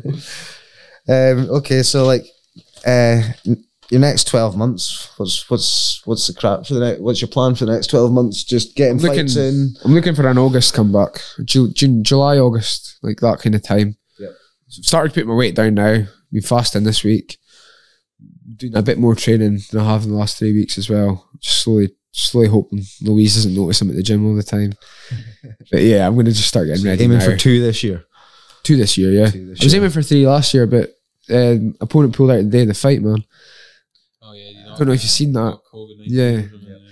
So uh, I would have had three fights last year, but How does that affect you? Like fucking somebody on the day, like with a week's notice, you can uh, spit a day. yeah, the you can day sometimes of a get fight. a replacement in the week as well. But in the day, you're just like, ah, it's not even all the hard work was for nothing. But it was just like, Do you still want to fucking? You're still in his mindset, like I just want to fight some cunt right yeah, I, now. oh, I wait, I weighed in, and I said if anyone pulls out, I'll I'll take their place. And like I was sat staring at my phone the whole day, and Kev's like, Aiden, come on. I was like, someone's gonna, someone's gonna phone, someone's gonna fall down the stairs in the hotel. I might have pushed them, but Yeah. um, nah. Um, but to be honest, like I was obviously devastated, but then I realized because the, the cage warriors had to pay me because, and then I realized I had all this money and I was in London with Kev, and Kev knows London like the back of his hand. You don't have to give us any too much information, but on a personal level, like how how much does this pay this sport? Like no, nah, no, it's, it's not rubbish. can for getting punched in the face for like all year round. You know, people just think it's 15 minutes in in the cage, and it's like it's three months of fucking. Yeah. Cage to get- Warriors sell out their shows as well. They're making Yeah. good money. Mm-hmm. It's a, like I know that the UFC. I've seen fight purses and things like that. Is it is a jump from the Cage Warriors to UFC fucking that massive or So Paddy got 24, yeah. yeah, 24 grand for his last fight. Well, he got 50 grand bonus, but 12 and 12. 12 grand to show up, 12 grand to win.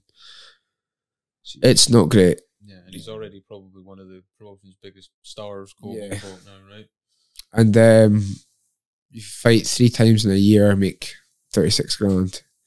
You know what I mean? It's, it's make that a job here? You know. Yeah, know. And then, like, obviously, there are fighters making really good money off it, but Mm. there's a lot of fighters not making great money off it. Maybe that'll change. Maybe it won't. It's getting brought up more and more Yeah, yeah. constantly, right? Yeah, definitely. 'Cause I remember Masvidal brought it up and then he got a new contract and then just stopped talking about it. I guess everyone's a gangster till they get paid. Would um would you take the jump to like Bellator before the UFC? Uh, I, I would, I would. Um, UFC is not the the be all and end all anymore. I would easily go anywhere because I can see that happening. You know, with the amount of Scottish fighters getting into the Bellator yeah. recently. you Oh know. man, I would, I would take it It's a tough two hands. the UFC, right? Like even Yeah.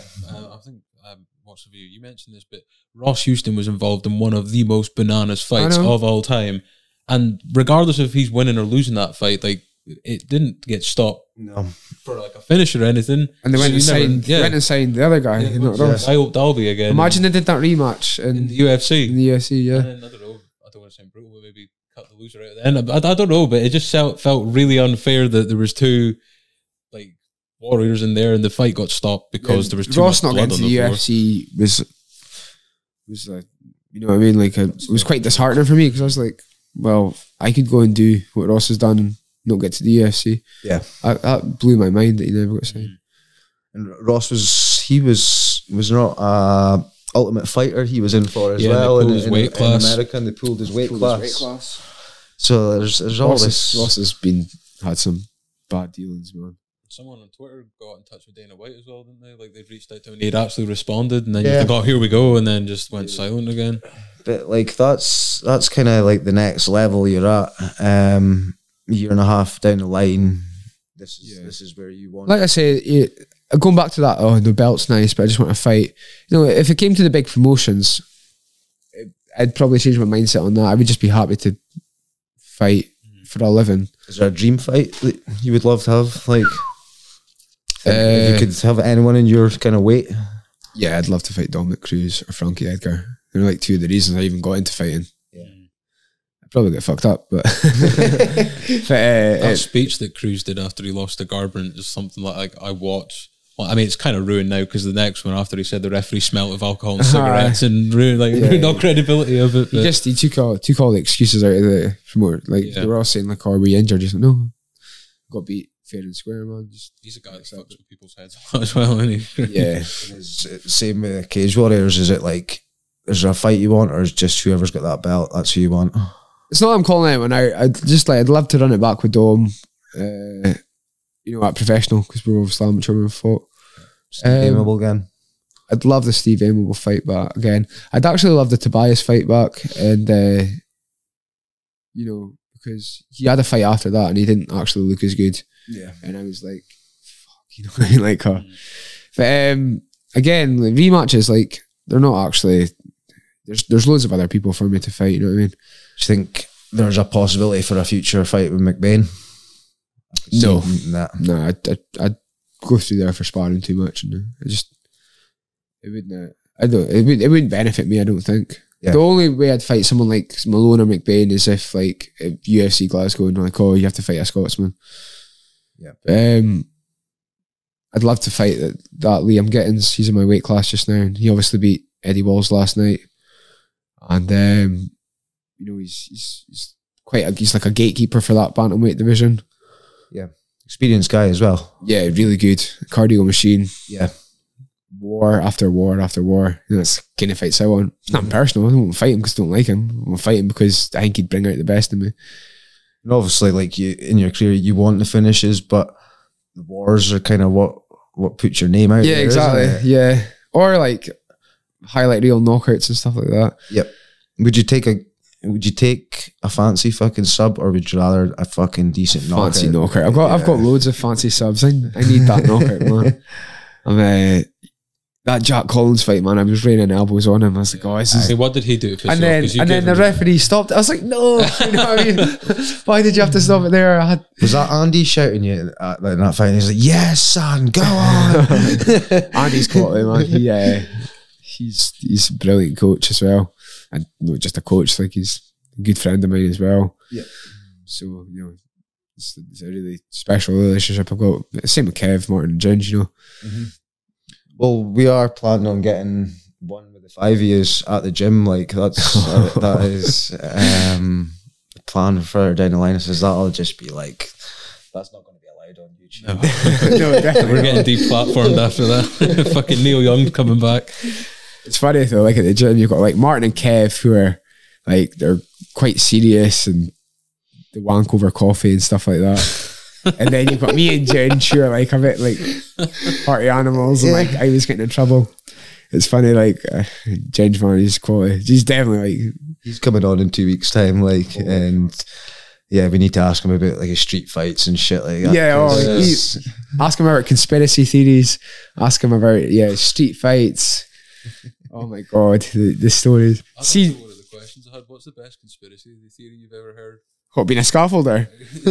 Hey, the, uh, oh, there's loads of them. What, don't get Aiden started on COVID. Uh, man, the COVID's a joke. But the the best one just now is it's not Russia against Ukraine, it's Ukraine against Ukraine. They're bombing themselves.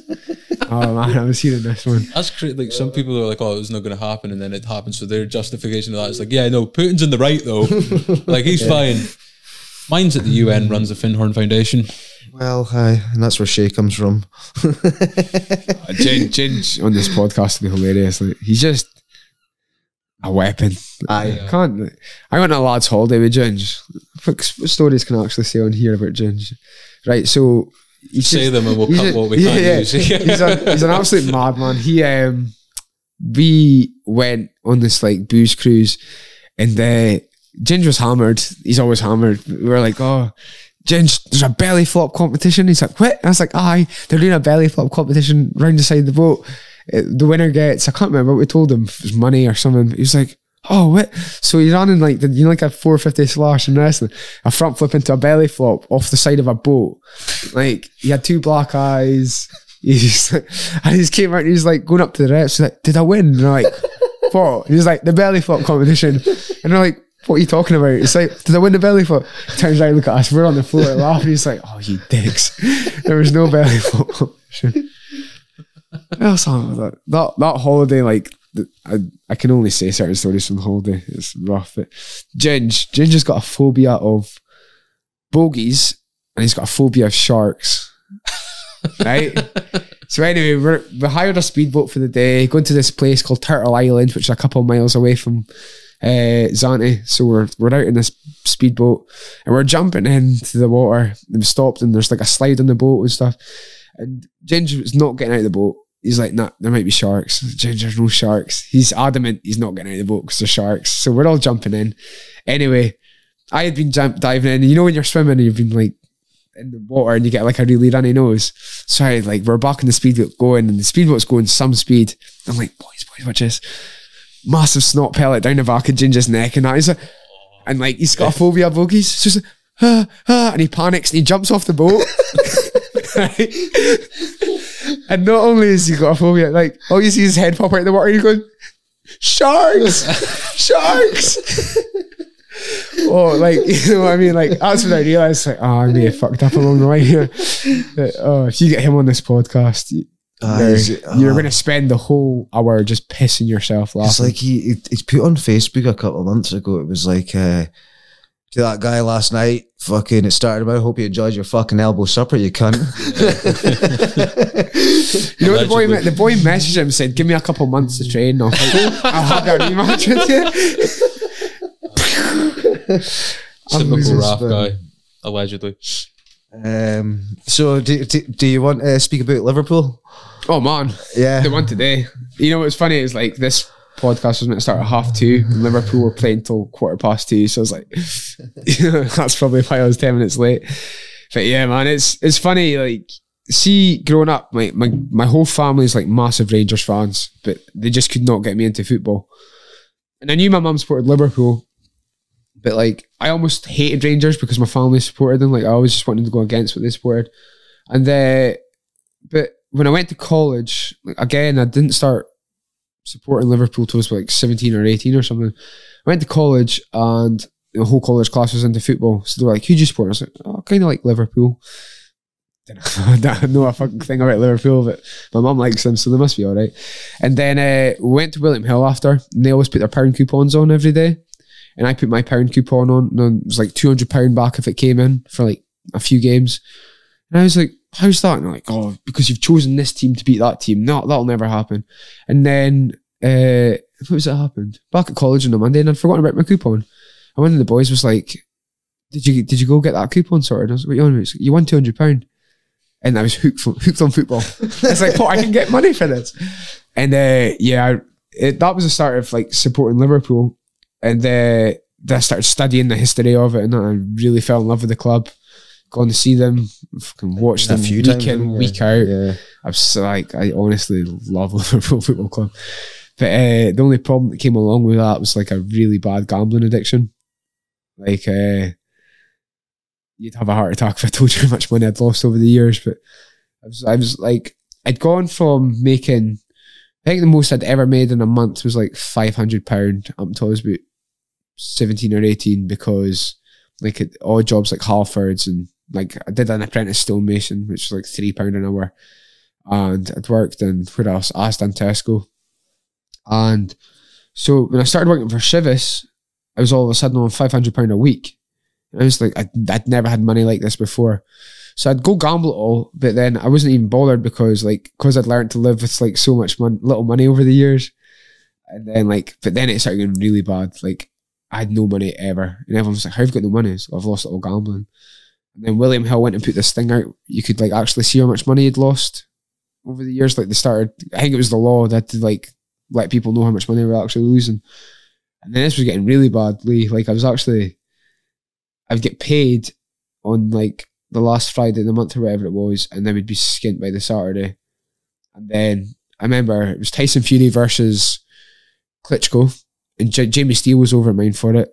And just like that, I put a thousand pound on Klitschko, and Tyson Fury beat him. And I was just like, oh. like, it wasn't. It wasn't even like, it wasn't even like, you know what I mean. I wasn't even getting like upset about losing this money. I was just like, oh, I want it back, or kind of had that mentality. And this went on for years and years, and like, it got really bad. Like I had to go get help and stuff. You don't actually realize how bad. Like even like I do have it under control now. Like I still bet a lot, but like I'm at the point now where if I lose like a ten or a twenty pound, I'm like, mm, that'll do. Aye. I'll maybe start betting again in a couple of weeks, or like even if I have a really big win, because like UFC is quite easy to predict. Like recently, if I have a big win, I'll be like, like I'm not betting again for a couple of weeks. You know, I'm happy with that win. But yeah, for a for a long time, gambling addiction was like a real thing. Do you have an addictive personality? Yeah, yeah, oh yeah, yeah. you know that. you know what I Yeah, mean? Like, yeah. Uh, yeah, I've, I, if I if I set my mind to something like Do you think like if you hadn't been so focused with MMA and boxing and all the combat sports, it would have been same with drugs and alcohol and things like that. Yeah, of course. See, like now, if I'm ever out, out at night, out at Elgin, like people I used to know from school and that, like everyone's on drugs, man. It's crazy. Like Elgin, it's all it's all everyone does now, and it's it's it's bad. Like you go out and like it's like people you know and love, and they're like chewing their face off in a pub, and you're like, it's a fucking Friday night, man. It's Yeah. you know, if you're going to a music festival or something, I'd maybe let you off, but it's Yeah, you get a lot of guys who don't just do it in their bedroom, uh, don't just do it in their pubs anymore. It's in their bedrooms Yeah. on Monday night. You know, yeah, a school night. I have always said that half the world's mental health issues is because half the world's on a come down.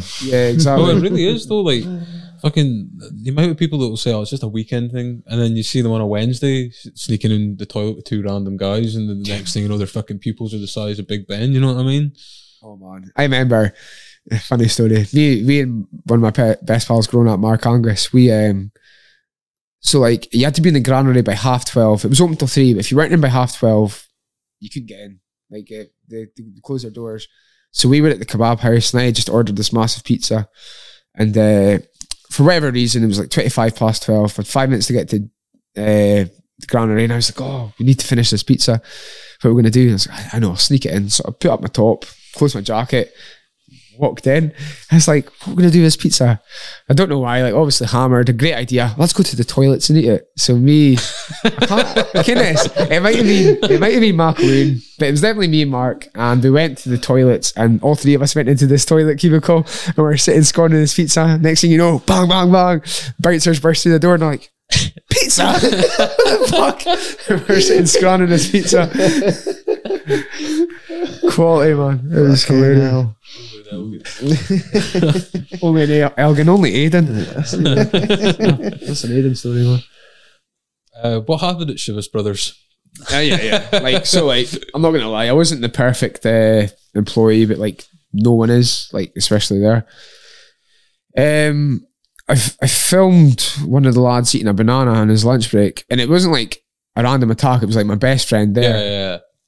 and like I'd like forwarded the video backwards, and it made it look like he was sucking off the yeah. banana, mhm, and I put it on Facebook. But it was no different to what anyone else was doing. Like, yeah. people were like actual photoshopping cocks in people's mouths and stuff like that. and uh, it was ridiculous. So anyway, next thing you know, I'm, I'm working away on the Monday morning and I get escorted off site by two managers. And like that. Could have. yeah, yeah, yeah, like, and uh, I got told I was suspended.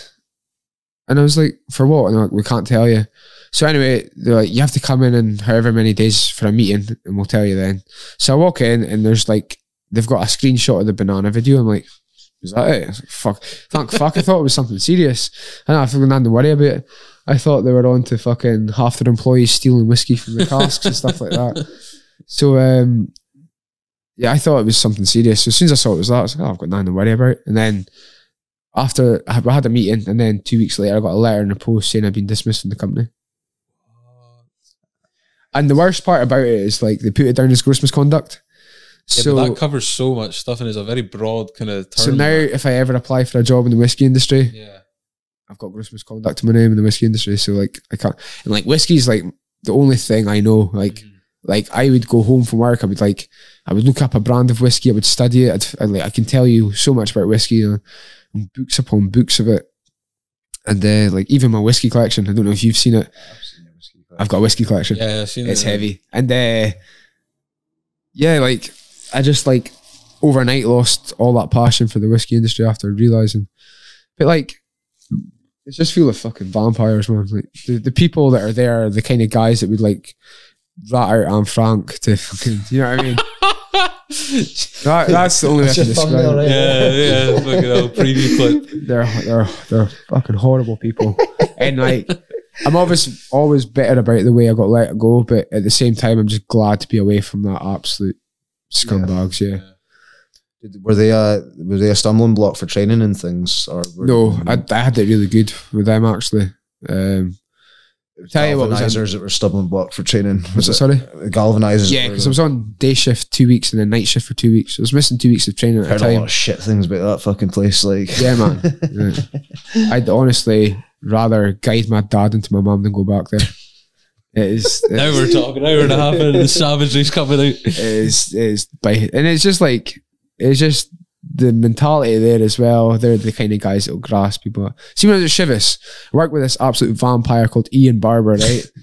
and he uh, he rat he would rat out anyone. He he was just like an absolute horrible cunt. And he uh, he ran into the office one day and he said to the boss like Lee Lee Hendry was speeding down the fucking road there. It was like a ten mile per hour zone. And he's like, what do you? He was going forty miles per hour. It's like, how do you know he was going forty miles per hour? Because I was driving behind him. You know, he grassed himself up to grass up. That's that's what kind of people I was working with. Eh? Jesus. And then I worked this at the Galvies. I worked this absolute clown called Xander. He's not all there, so I'll let him off. But uh, I, won't, I won't let him off. He's there. He's there enough to know what he's doing. But he um, he came into work one day. He was he was in a bad mood. What's up with you, bud? And he's like, oh, I've, I've left my cigarettes at home. So this was like the day shift taking the night shift taking over the day shift. I was in day shift. He was on nights. So I was like, oh, don't worry. So out of common courtesy and because I'm not a cunt, I drove to the garage, got him cigarettes, came back, and I was like, here you go, bud. He's like, you would do that for me? I was like, aye, mate. Don't worry about the money. Just uh, try not to be so grumpy. Anyway, the next day, he got called into the office because he got caught doing something. And he goes, aye, well, Aidan was on his mobile phone earlier. Jesus. I'm just like, I've just came out of one company of blizzards to another. Jesus. Aye. And then now that I'm at the Galvies, uh, the Galvies now that I'm scaffolding, it's literally your boss is like, you got a problem with someone, fight it out. You know what I mean? I don't have to. Oh, like- you're with that Pretty one. secure there then, eh? it's funny though because when I first started, I said to one of the top boys, dog in there after two months. Like, yeah, when I first started there, there was this uh, there was this guy who was pissing me off. So I went up to my boss and I was like, "What will happen if I smack him?" No, that's not what I said. I said, uh, "What would happen if I hit someone?" And he goes, "Who is it?" And I said, "Who it was?" He goes, "Oh, that's all right." I mean, so I was like, "It's my dream job." The right. this the scaffolding's quality. See, like uh, for the first time in a long time, I like everyone I work with, and like there's a really sense of brotherhood. There are a few guys that would like fucking stab you in the back, but it's it's not as bad as all the other jobs I've had. This lad Dids I work with, he's he's fucking him and Kane uh, Dids, him like. and nah, you Kane Dids, you Kane Fat Bob, Daniel Little. aye. So here's a funny story. Um, they're they're like the the Chuckle Brothers of the company. They're they're super good at their job, but they just love a laugh. They love a wind up. So I came in one morning and Dids is always on TikTok. So Dids goes to me. He's like, "Oh, uh, do you want to try my TikTok fudge?" And I was like, "What are you on about?" It. He's like, "Oh, I made Malteser fudge last night." I was like, "You know what I mean?" I was like, "What the fuck?" So he, he showed me. He's like, "Look, have some." I was like, "Why? Why are you trying to give me?" Like he was dead keen on giving it, and he's like, "I was like, you eat a bit," because I was like, "He's obviously spiked this or something." So he's sitting eating it. I was like, "Okay." So I took a bite, and I'm not joking. It was beautiful. It was brilliant. So I was like, "Something's not right here." But anyway, I was like, "Oh, he's another one." So I ate another few bits. I was like, "Oh, I appreciate that, bud." He's like, "Oh, no worries." So anyway, I put it back in the van. I'm walking away, and all I hear is Fat Bob shout, "Who the fuck's been eating my fudge?" it wasn't even Dids. It's just away giving Abdi his Fat Bob's fudge, telling it. It is so funny. Dids got his own back because uh, no, Fat Bob got his own back. No, was it Dids? Oh, no, it was Fat Bob that done that to me. Sorry, it's Dids had been making it. Fat Dids was the army and he's like quite passionate about like the armed forces, and uh, whatever distillery he was working at, the the boss. I think he had been in the armed forces as well. So him and Dids were getting on really well and talking about like the stories that they'd shared and stuff. Anyway, Fat Bob goes up to this boss and goes, uh, Dids isn't telling you he was in the army, was he? And the boy's like, yeah, Harry goes, oh, he was not. He tells everyone that, but he wasn't. And then he's like, what? Like, ah, he's, he's been working at McDonald's all his days or whatever was. So the boss is like, what the fuck? You didn't joke about being in the army. So every time this boy saw Dids, would blank him out past him. This is like, what have I done? And Fat Bob had to tell him what had happened. this is just the kind of the stuff that goes on, goes on a daily basis at that company. It's quality, like. But aye, like I say, for the first time in a long time, I'm happy with where I'm working. I'm happy with like the guys I work with, and I'm happy with the job as well. It's really physical. Like there's days I come home and I'm absolutely knackered. I'm like, fuck, I've got three hours of training now. but like, you know, I'm, I'm just, I'm first time in a long time. I'm quite happy with the way everything's going in life. Eh? you plan on like you get to the major promotion and that? I know you kind of get asked this a lot from Yeah, so watching- like the scarf to be like a safety net. Yeah, yeah. Yeah, I would always go back to it if like that, and if it didn't work out, I've always got that. But as long as I can look my two kids in the eye when they're older and say like I tried my hardest, like that was my dream. I wanted to do that. And Not uh, like the eye like Bisping does. Jesus. you know what I mean? As long as I can tell, as long as I can tell myself that like I did actually, you know, give it everything I had because like up until, you know, like maybe a few years ago, I I, I was giving it a lot, but I wasn't giving them all. I was I was happy just to do the bare minimum just to like keep afloat. But I was like, now I've, I'm doing. You're like you probably you, you know this yourself, but you probably don't see this yourself because other guys will see it in the gym. But you're you're naturally talented. Yeah, Like so I know Do I you am. think if you'd been hundred percent focused from the start and not had these distractions, you'd be probably that fucking elite world champion level by now? Because you've already, you already Yeah. had the natural talent. the way I look at it as well, like you know, like football. yeah, How many people actually make it to like top the top leagues? you know what I Exactly, yeah. You have some of the best, like even the guys that play for Lossiemouth are shit hot footballers, like really good. But like a lot of the people don't get that opportunity to you know go on. Well, I, I can uh, I can get on board with what you're saying there. The best I remember playing school football when I was younger, and the best player I ever came up against was Brian Cameron. Yeah, yeah, Brian Cameron is now Elgin City captain, Mm.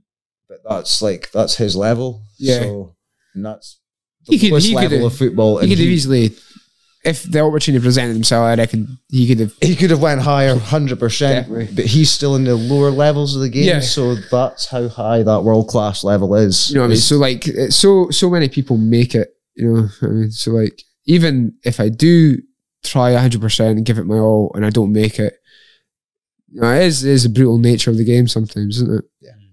yeah.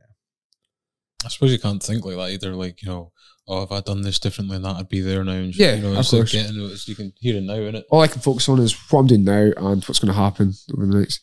Do you, in terms of obviously training, you take a lot, you take a shitload of damage in fights and training, more so in training and that. Yeah. Do you have a timeline on your career? Do you think you don't want to be one of these fucking guys at 45 getting All right, punched they let the sport like- beat them. Yeah.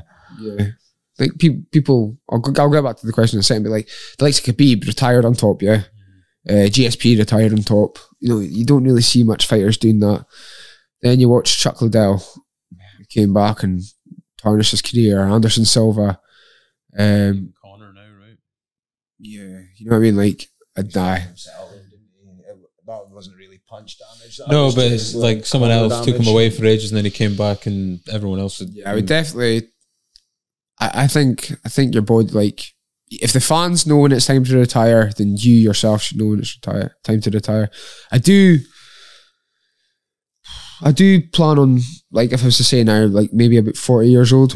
Yeah. Because I never realized until you started fighting pro, like how much goes into it. I didn't know you guys went for brain Yeah. scans and things like that. You know, you pay all that out of your own pocket as well. Mm-hmm. Um, but that's the stage it's at. You know, obviously, is there is there changes in your brain from getting punched in the fucking head so many times? Or you know what? See if I wasn't so forgetful and stupid prior to taking up fighting, I would honestly think that like I had like brain damage because I've got a really really bad memory. But it's I, I was like that before I started training, and I know I, so. But like I say, if it weren't for that, I would definitely think that that was the case. Yeah. But, um, in terms of like being, I've only ever been knocked out once in like 60, 70 plus fights. I, I took like 10 boxing matches, took about um, maybe about 10 Thai boxing matches, and then I've had about, K one fights? yeah, even the MMA, I've probably had about 10, about 30 MMA fights, and then think of all the grappling competitions and everything. No, I, I, am I've been quite lucky in the terms of like taking damage.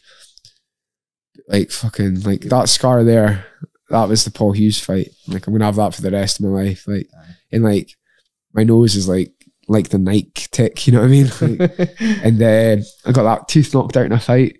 I used to have like really, really white teeth. Like it used to be like I used to be like if I was gonna I don't want to be sound big headed, but if I was going on a night out, like I, I always thought like white teeth, dark hair, I'd like you know, ladies man. And see now, like, going around, I'm like, try not to smile. I don't want anyone to see my black teeth. And I try and look at people from an angle so they don't see the shape of my nose. And I've got these cuts all over my face. And it's one thing, yeah. Like I've taken a lot of damage, but not. I would. I've taken a lot of damage. Like I wouldn't say like to my brain. I have.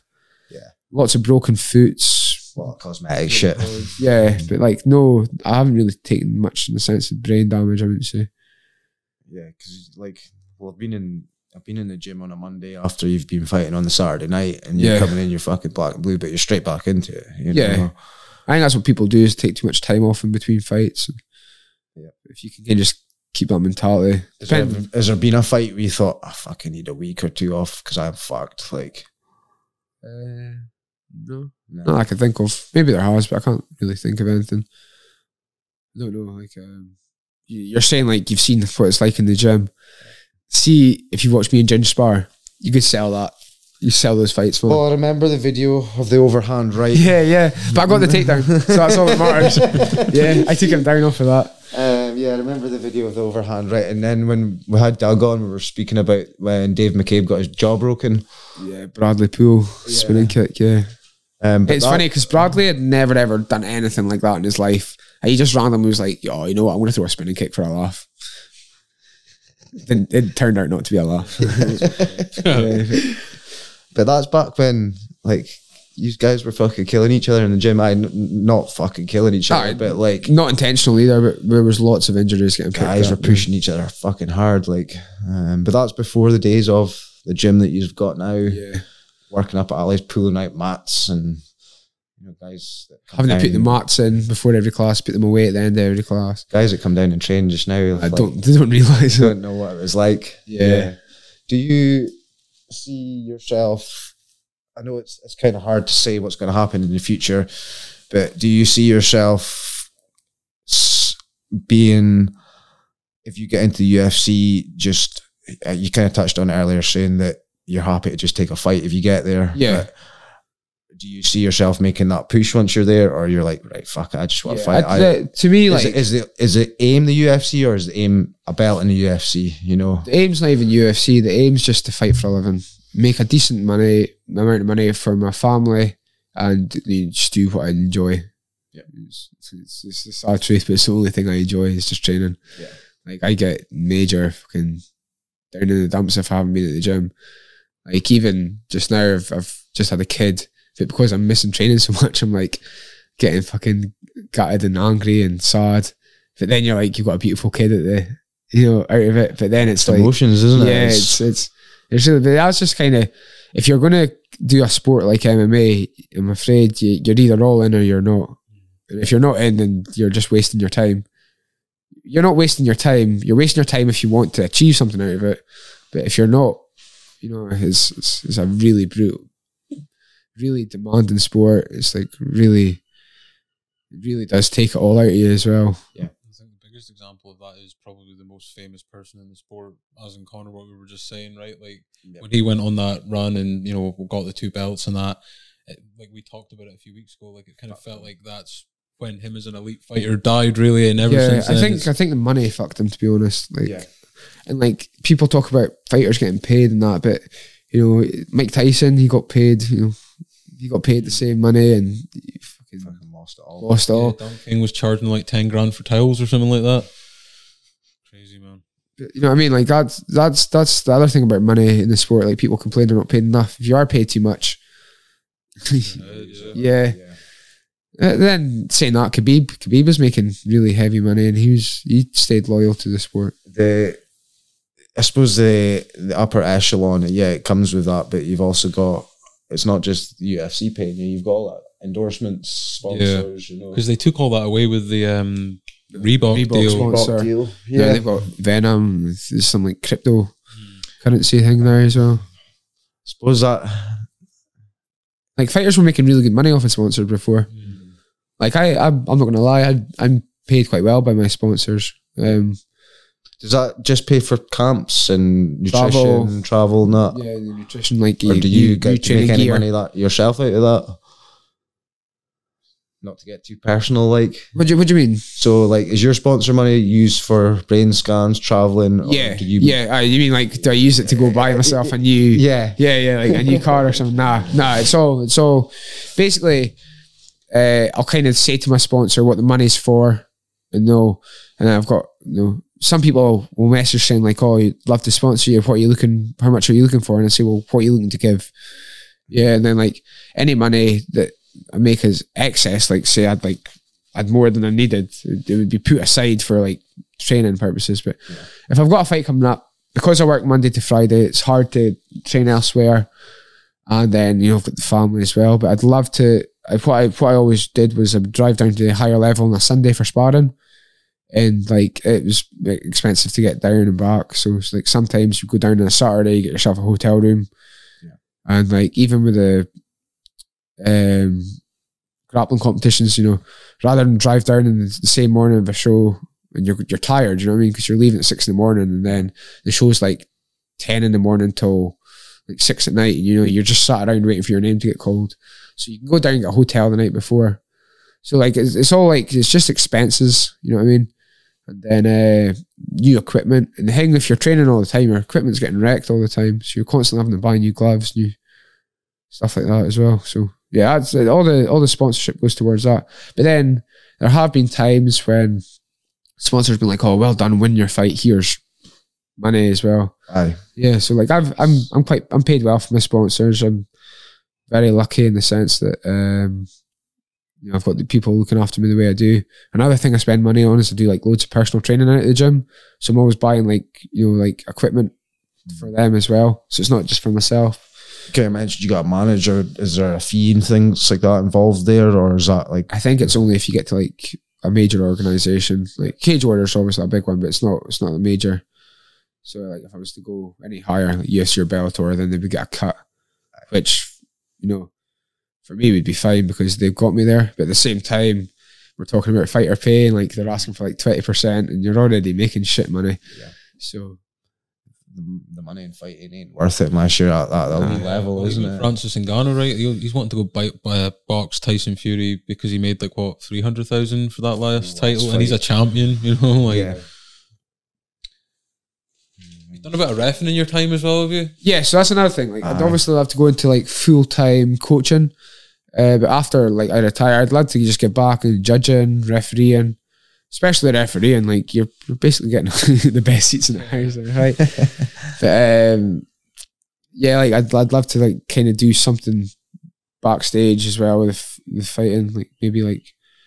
I don't know. I, I'd, I'd love to just stay involved with the sport. It would keep you in the sport, isn't it? Kind of going back to ref, and is it is it weird being in there with like some Marc Goddard and all that? Thinking that's Not really, no. no, like not like even like from the last fight we shared a room with Paddy Pimblett. And like people are like, oh, you, you you were in the same changing room as Paddy. It's like he's just a normal guy, you know what I mean? Like he's just a normal guy like me and you, who's obviously got this like larger than life personality. That's one thing I've always like really struggled with, and like I've oh, I always love fighting and that. But see, like the whole talking side of it, I hate that. Like it's not that I hate it; I just hate doing it. I just want Yeah. to fight. You know what I mean? Yeah. But then you've got to realize that you know you've you've got to. It's part of the sport. I'm afraid you do have to fight. You do have to talk. Um, it's funny, like you talk about like the WWE wrestling and stuff. I remember it was like there was a like a school opened in Aberdeen for it, like teaching you how to wrestle. And, like these guys were doing like shows like around the UK and stuff. So um started going to that and like they were saying like, Oh, you're really talented and stuff. And then I went there one week and we did like a microphone work, you know, like a lot of wrestling's pro pro wrestling's like talking. yeah, And I was like, I'm fucking doing that. And like, oh, you have to. It's, it's part of the sport. I was like, I, no, I'm not doing it. And then it's like, fuck. And then like the same here, when I started going to Cage Warriors and started doing interviews and stuff like that, people are like, holy fuck, this guy's boring as fuck. you know what I mean? It's, it's not that I'm boring. I just I don't want to do it. It's another one of those things where like, oh, you know, how fuck we would have said that, and then as soon as they're there, like, start doing them like Paul McBain's. His are his are fucking insane. Seen a Fly B one before it game. fuck you, Fly B. It's so funny. like yeah, is that something that this coach, this psych, is it a psychological coach? Is Yeah, yeah. He was can like, help with, he like- was saying things like what I should be saying, stuff like that. Yeah, he's David Neathy's unbelievable. Like even if you look him up on YouTube, like some of the things, like he, he himself, like he he had a shit job and he uh like he was like I think he might have been printing paper or something like that. And then like he started studying psychology and like he, the guys at the, the office were taking the piss out of him saying like fuck you know what are you gonna do with that? You know? And then like he ended up going on he's uh he's also also the the psychology coach for Adesanya. Oh, yeah. right. Yeah, yeah, Yeah, and Jesus. uh, Dan Hooker and um, Kai Kara-France, and, Yeah. you know, major and he- well. like he's he's not only working with fighters, he works with like professional golfers and stuff like that. Look at look him up, man. He's he's unbelievable. Like I actually learned a lot more from him. Not more from him. I learned a lot f- about him, uh, like about psychology. Sorry, watching his videos, like not the one to ones we were doing, but like seeing what he was doing with other people as well. He's super super amazing guy. Amazing what he does. He, uh, I think Kev Kev's done some stuff with him as well Right. like Kev's Kev's mentalities over over the last two or three years have changed drastically as well. So Yeah, he's just turned a bit of an animal, isn't he? Yeah. He's- it's funny if you saw Kev at school, he was like the most shyest, timid, timid guy I've ever seen. And like, cause he was, that's what he was like at school. Like people took advantage of it. Yeah. But like, I would love just to see Kev go fuck up every single person that ever gave him gave him shit at school. Those people are definitely checking that their door's locked at night, aren't they? You know, I mean, Kev's Kev's too big to rise. You know, do that. You know, he just rises above it. He knows exactly. Kev, like so Kev Martin and Ginge and, and Doug, are they kind of the biggest influences on your game? Oh Guys yeah, that you train with all the time. yeah, definitely. Um, you say you've got this kind of. I always feel like it's almost a, like a parent and child relationship you and Martin have. Oh yeah, but it's just the way it is, man. you you are his Yeah, child in his twenties, like, and he's he's a bit like the dad sometimes. I don't know. I definitely, young, definitely younger than the twenties. Adolescent, teenager. Um, Yeah. But like these guys obviously have a massive influence on you. I, I don't think I can underestimate how good a coach Martin is. Mm-hmm. Um, would you say that your game is where it is today because of his influence? Of course. Yeah. Yeah. He doesn't, Uh, he doesn't leave any stone under unturned, does he? He kind of covers like it, everything. it, it's like always a matter of like how you like to be coached. Some people like to be. I always remember Martin. I can't remember who it was. It was a time we were at Ali Savills, and uh, someone had said to Martin to like give someone praise. He's like, "Oh, they're doing really well. You need to give them some praise." And Martin's like, "They're not a fucking dog. They don't need. They don't need patted on the head." And that's the kind of like he Martin's like really. You know what he's like. Yeah. He's really hands on and like but that's his style of coaching. And like for me, his style of coaching brings out the best in me. I think if if I had like someone that was like, "Oh, well done, Aidan, you're doing really well," and kept constantly giving me praise, I'd probably get a bit too big for my boots or something. Eh? Aye. Martin's a really hard guy to impress. So when even Martin turns around at the end of a session and says to me like, "Well done," or after the fight, he's like, "Oh, you did awesome," it's like. Fucking hell! I must have done know? Again, like that's that's what I'm saying. Like that's his style of coaching. It's what that's, that's the reason Kev's as good as he is. Yeah. yeah. Like because Martin's like obviously uh, put it hard to Kev in, in training and that, and like constantly on his tail. But Yeah. look, look where Kev is now because of it. Exactly. Look where I am because of it as well. Yeah.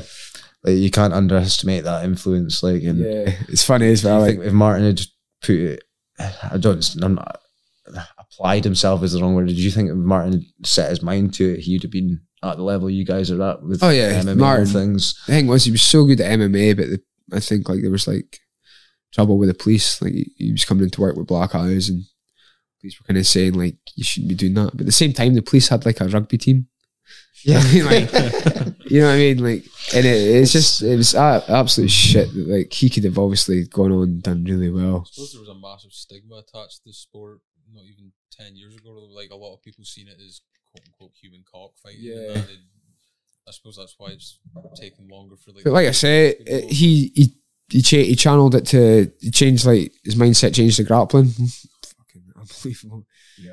I've uh, I remember Martin went to this grappling competition. I don't want to say any names, but he absolutely ruined a guy who was like one of the top guys for a long time and like effortlessly. Yeah, and it's like fucking like because I train with him every day, you forget how good he actually is. Like, Yeah. but then when you seen him doing it to other people, like, holy shit, this kid- boy's an animal. He's uh, and like the, the day he got his black belt was fucking shit hot because like it, it was coming for a long time. He was he was really high level. Especially like I'm not going to name any names when you're seeing other local people getting promoted to black belt, and you're like, You. other people um, being promoted to black belt. I'm not saying they're not deserving, but I can see Martin's level being higher. Yeah, things definitely. like that. You know, um, Other other gyms hand them out like fucking toys with a Happy Meal. yeah. Like that's the only way I can describe it. It's- Was there not like something crazy like? Uh, Someone got their black Gracie belt in Barra 40 years. handed out like 200 blue belts in one day. Uh, Um, things like that, you know. Selling them on the street. There you go. Yeah. Yeah.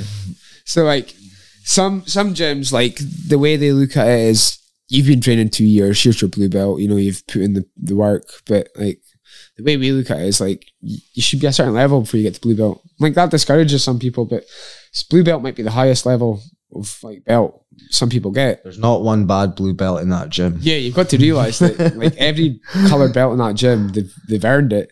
They weren't they were never given it. Uh, Even when I think of guys like Ash, like oh man. Ash the fucking savage. Like I just, he- I really wish Ash had just stuck it out, man, because like how good he got in that the the time period he trained, like he was only ever going to get better. Like Ash and Shay, was like that a year he had his blue belt in. yeah, Ash and Shay both got their blue belts within a year. and it's like a proper good level, like and just an athlete as well, Yeah. pure athlete.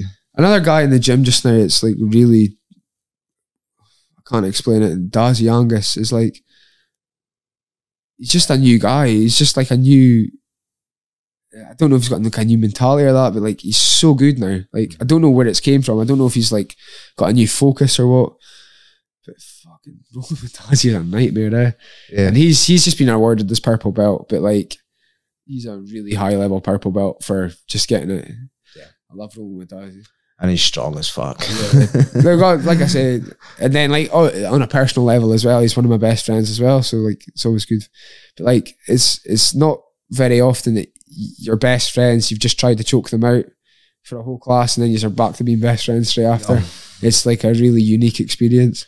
I've tried to explain it to Ryan before as well, and it's like you when you first like so when I first trained, and I I was thinking it's going to be all these fucking macho guys who coming in to just try and choke me out in that, and then you go in and like Some of the nicest people you've ever met. some of the nicest people, but also some of like the most fucking laid back, Yeah. Yeah. for lack of a better term, fucking nerds. Like you're all Mhm. fucking like got your own little like.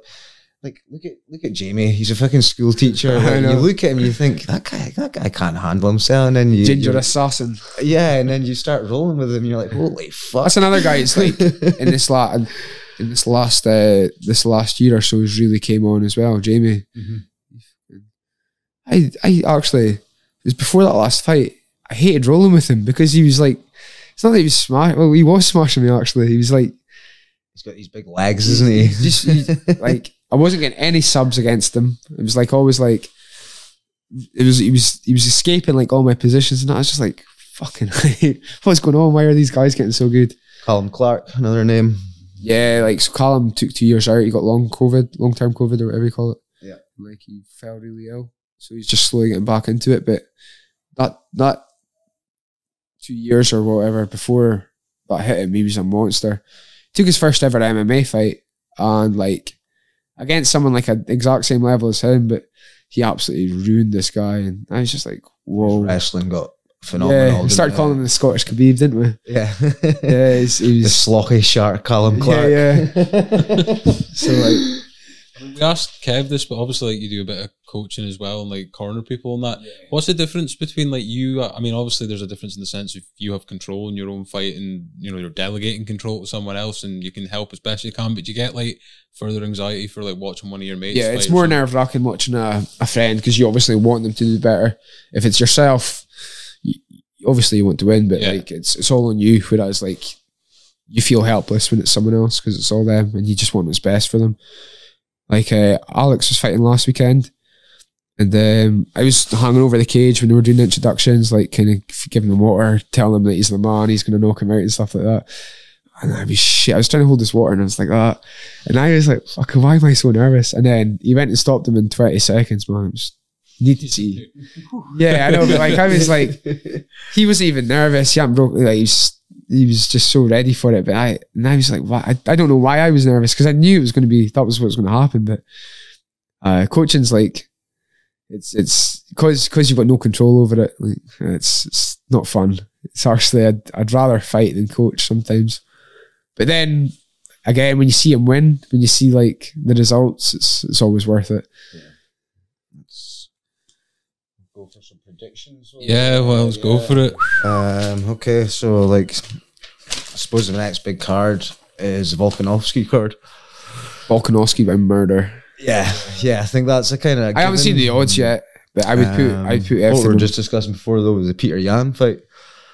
Petr Yan by murder. Yeah, I, I, again, I haven't seen the odds, but I will be betting very, very big on both Yan and Volkanovski.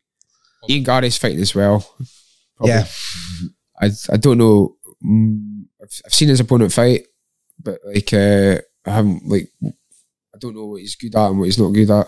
But I'd imagine Ian Garry will do very well as well. What about Hamzat and Burns? Do you think Hamzat just runs through him like he's done everyone else? Murder, Hmm. Yeah. definitely. Do you think that's the next big thing? Hamzat. Yeah. Oh yeah, Yeah, I think he's already the next big thing. Look at the way everyone speaks about him. yeah. Three fights in the UFC, or is it four? And he's he's uh yeah four fights in the UFC. And It's that kind of have you watched his um his like things on YouTube with Darren Till? Yeah, they're Yeah. hilarious. you know, I mean? I'm like, why have I not got a bromance like Yeah, that? they turn up. To, Is there anyone in the UFC you kind of base your style off of? Yeah, I used to be Dom Cruz. Yeah. Yeah, but like um he obviously just moves a lot better than I do. and, uh, but I do try and mimic his style. And uh, for the grappling, like Charles Oliveira, if you ever watch him fight, the way he takes someone's back, like it's so quick and everything, like uh and he puts you under constant he, like you're constantly defending straight away. So like I like to obviously I like to think that I'm like basing my style off of him. I've obviously got a long way to go. We were just Speaking, speaking. just saying before you came that, like, obviously, if you told someone five years ago he's going to be lightweight champion, people would have put a you- burst into tears you laughing at you. You know no what I mean? chance. There's like no chance. Um, so like, kind of UFC going forward. We've got obviously there's there's fights everyone wants to see Diaz McGregor and that, but is there realistic fights in the next twelve months? You think fuck that's a fight? Like, Hamza and Usman. Yeah, yeah. But then you could also go I suppose we could take we'll take that a bit further outside UFC as well. Is there's some there's a fight you want to see in Cage Warriors? uh, there's there's um uh the Bellator featherweight champion AJ McKee. Yeah, Have you seen mhm. him fight? Yeah, Yeah. he just murdered Pitbull. Was it? Yeah. Um him against Volkanovski. I think that's probably or, or even him against Holloway to be honest. I'd rather see that fight. Yeah. AJ McKee, like I, I, will, I will stay up to watch any of AJ McKee's fights. The UFC he's would good. have to sign him, right? Because there's no way that Bellator and the UFC would ever co-promote something Imagine they did a head to head like that. That's what I would like to see. like Like, winner takes all. yeah, That would be proper. just the champions versus Yeah, champions, and then also W- like the the biggest fighters against the biggest fighters. The whole like fucking WWF versus Yeah, WC. no, Oh, seriously though, eh? yeah, amazing. good old Yeah. days. Dana never do it though. That'd So like great, yeah, so and then there, there was one more fight. We were, we were discussing um, Ngannou versus Aspinall. Do you think that's an interesting fight, or do you think that's just straight up smash again? He's probably going to fight Jones first, is he? It probably is, but I can see that being a fight that's going to happen in future. Like, I think uh, if they don't do with Aspinall what they did with Till and just rush him towards a title shot, they give Aspinall he'll knock out Tuivasa next, yeah, and then after that probably fight someone. Cyril Gane or something like that. Well, yeah, yeah, Curtis Blaydes. or Curtis Blaydes. I'd rather see him fight Gane because I think Curtis, Curtis Blaydes has had a rough road, man. I think Leave Curtis that guy Blaydes- alone. I think the Curtis Blaydes a lot harder fight, but yeah, I'd probably go. Um, Aspinall being the heavyweight champion within the next year and a half as well. Do you like? Do you watch everything? Because like, you everything. yeah, I thought PFL, one fighting championship, Bellator. I kind of figured that like you just study absolutely fucking everything. Have you got Yeah, a favorite fighter just now? Uh, probably Jay McKee. Yeah, Yeah, I really, really think that guy's the best featherweight in the world. and he's not even in the UFC. Um, again, like he, the, I was a big Paddy fan before, but like I'm an even bigger Paddy fan now. Um, If that was a fight that came up for you, uh, yeah, I take it. yeah, Yeah, that'd been interesting. Never thought of How far do you think he can go? Because there's a lot of people that I think he'll break the top ten, but I just cannot see him beating Oliveira. Yeah. Because that guy that he had um, the spat with before UFC London, like that dude's a serious. He's just like fucking, you know. Do you see the fucking knockout of uh, what's his name, Jai Herbert? Aye, Yeah, fucking hell. So It's so funny because Ginge messaged me before that fight and he was like, "Oh, bet big on whatever his name is to to oh, I can't remember. sanitizer. Hand sanitizer. bet, bet big on him, and then Herbert dropped him in the first one. yeah, But that's that's the other thing. So like Jai Herbert was the Cage Warriors lightweight champion, and he got the call up, and like he's an elite level striker. Like you saw that, at the- you saw that at UFC London, and um, but his first four fights, he's had.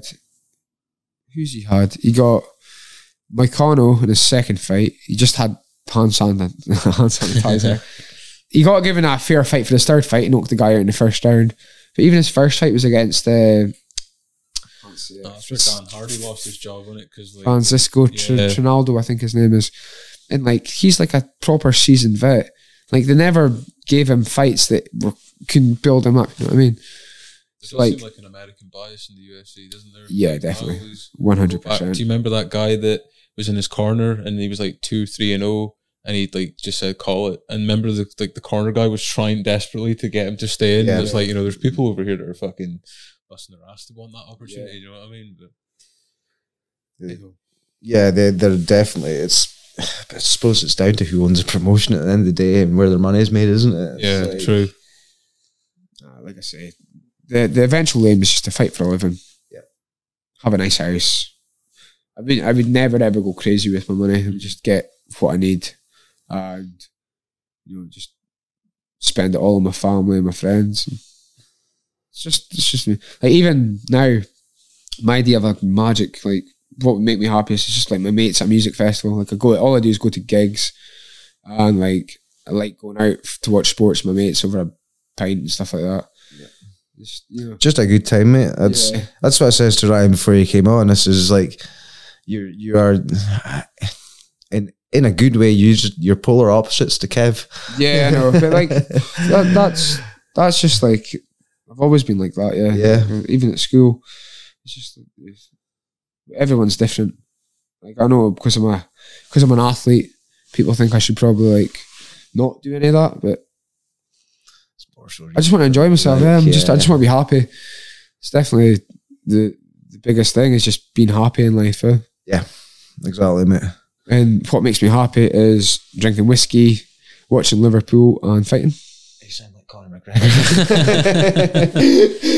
just to end it off, because we've been here for two hours, ten minutes. Time fucking flies by.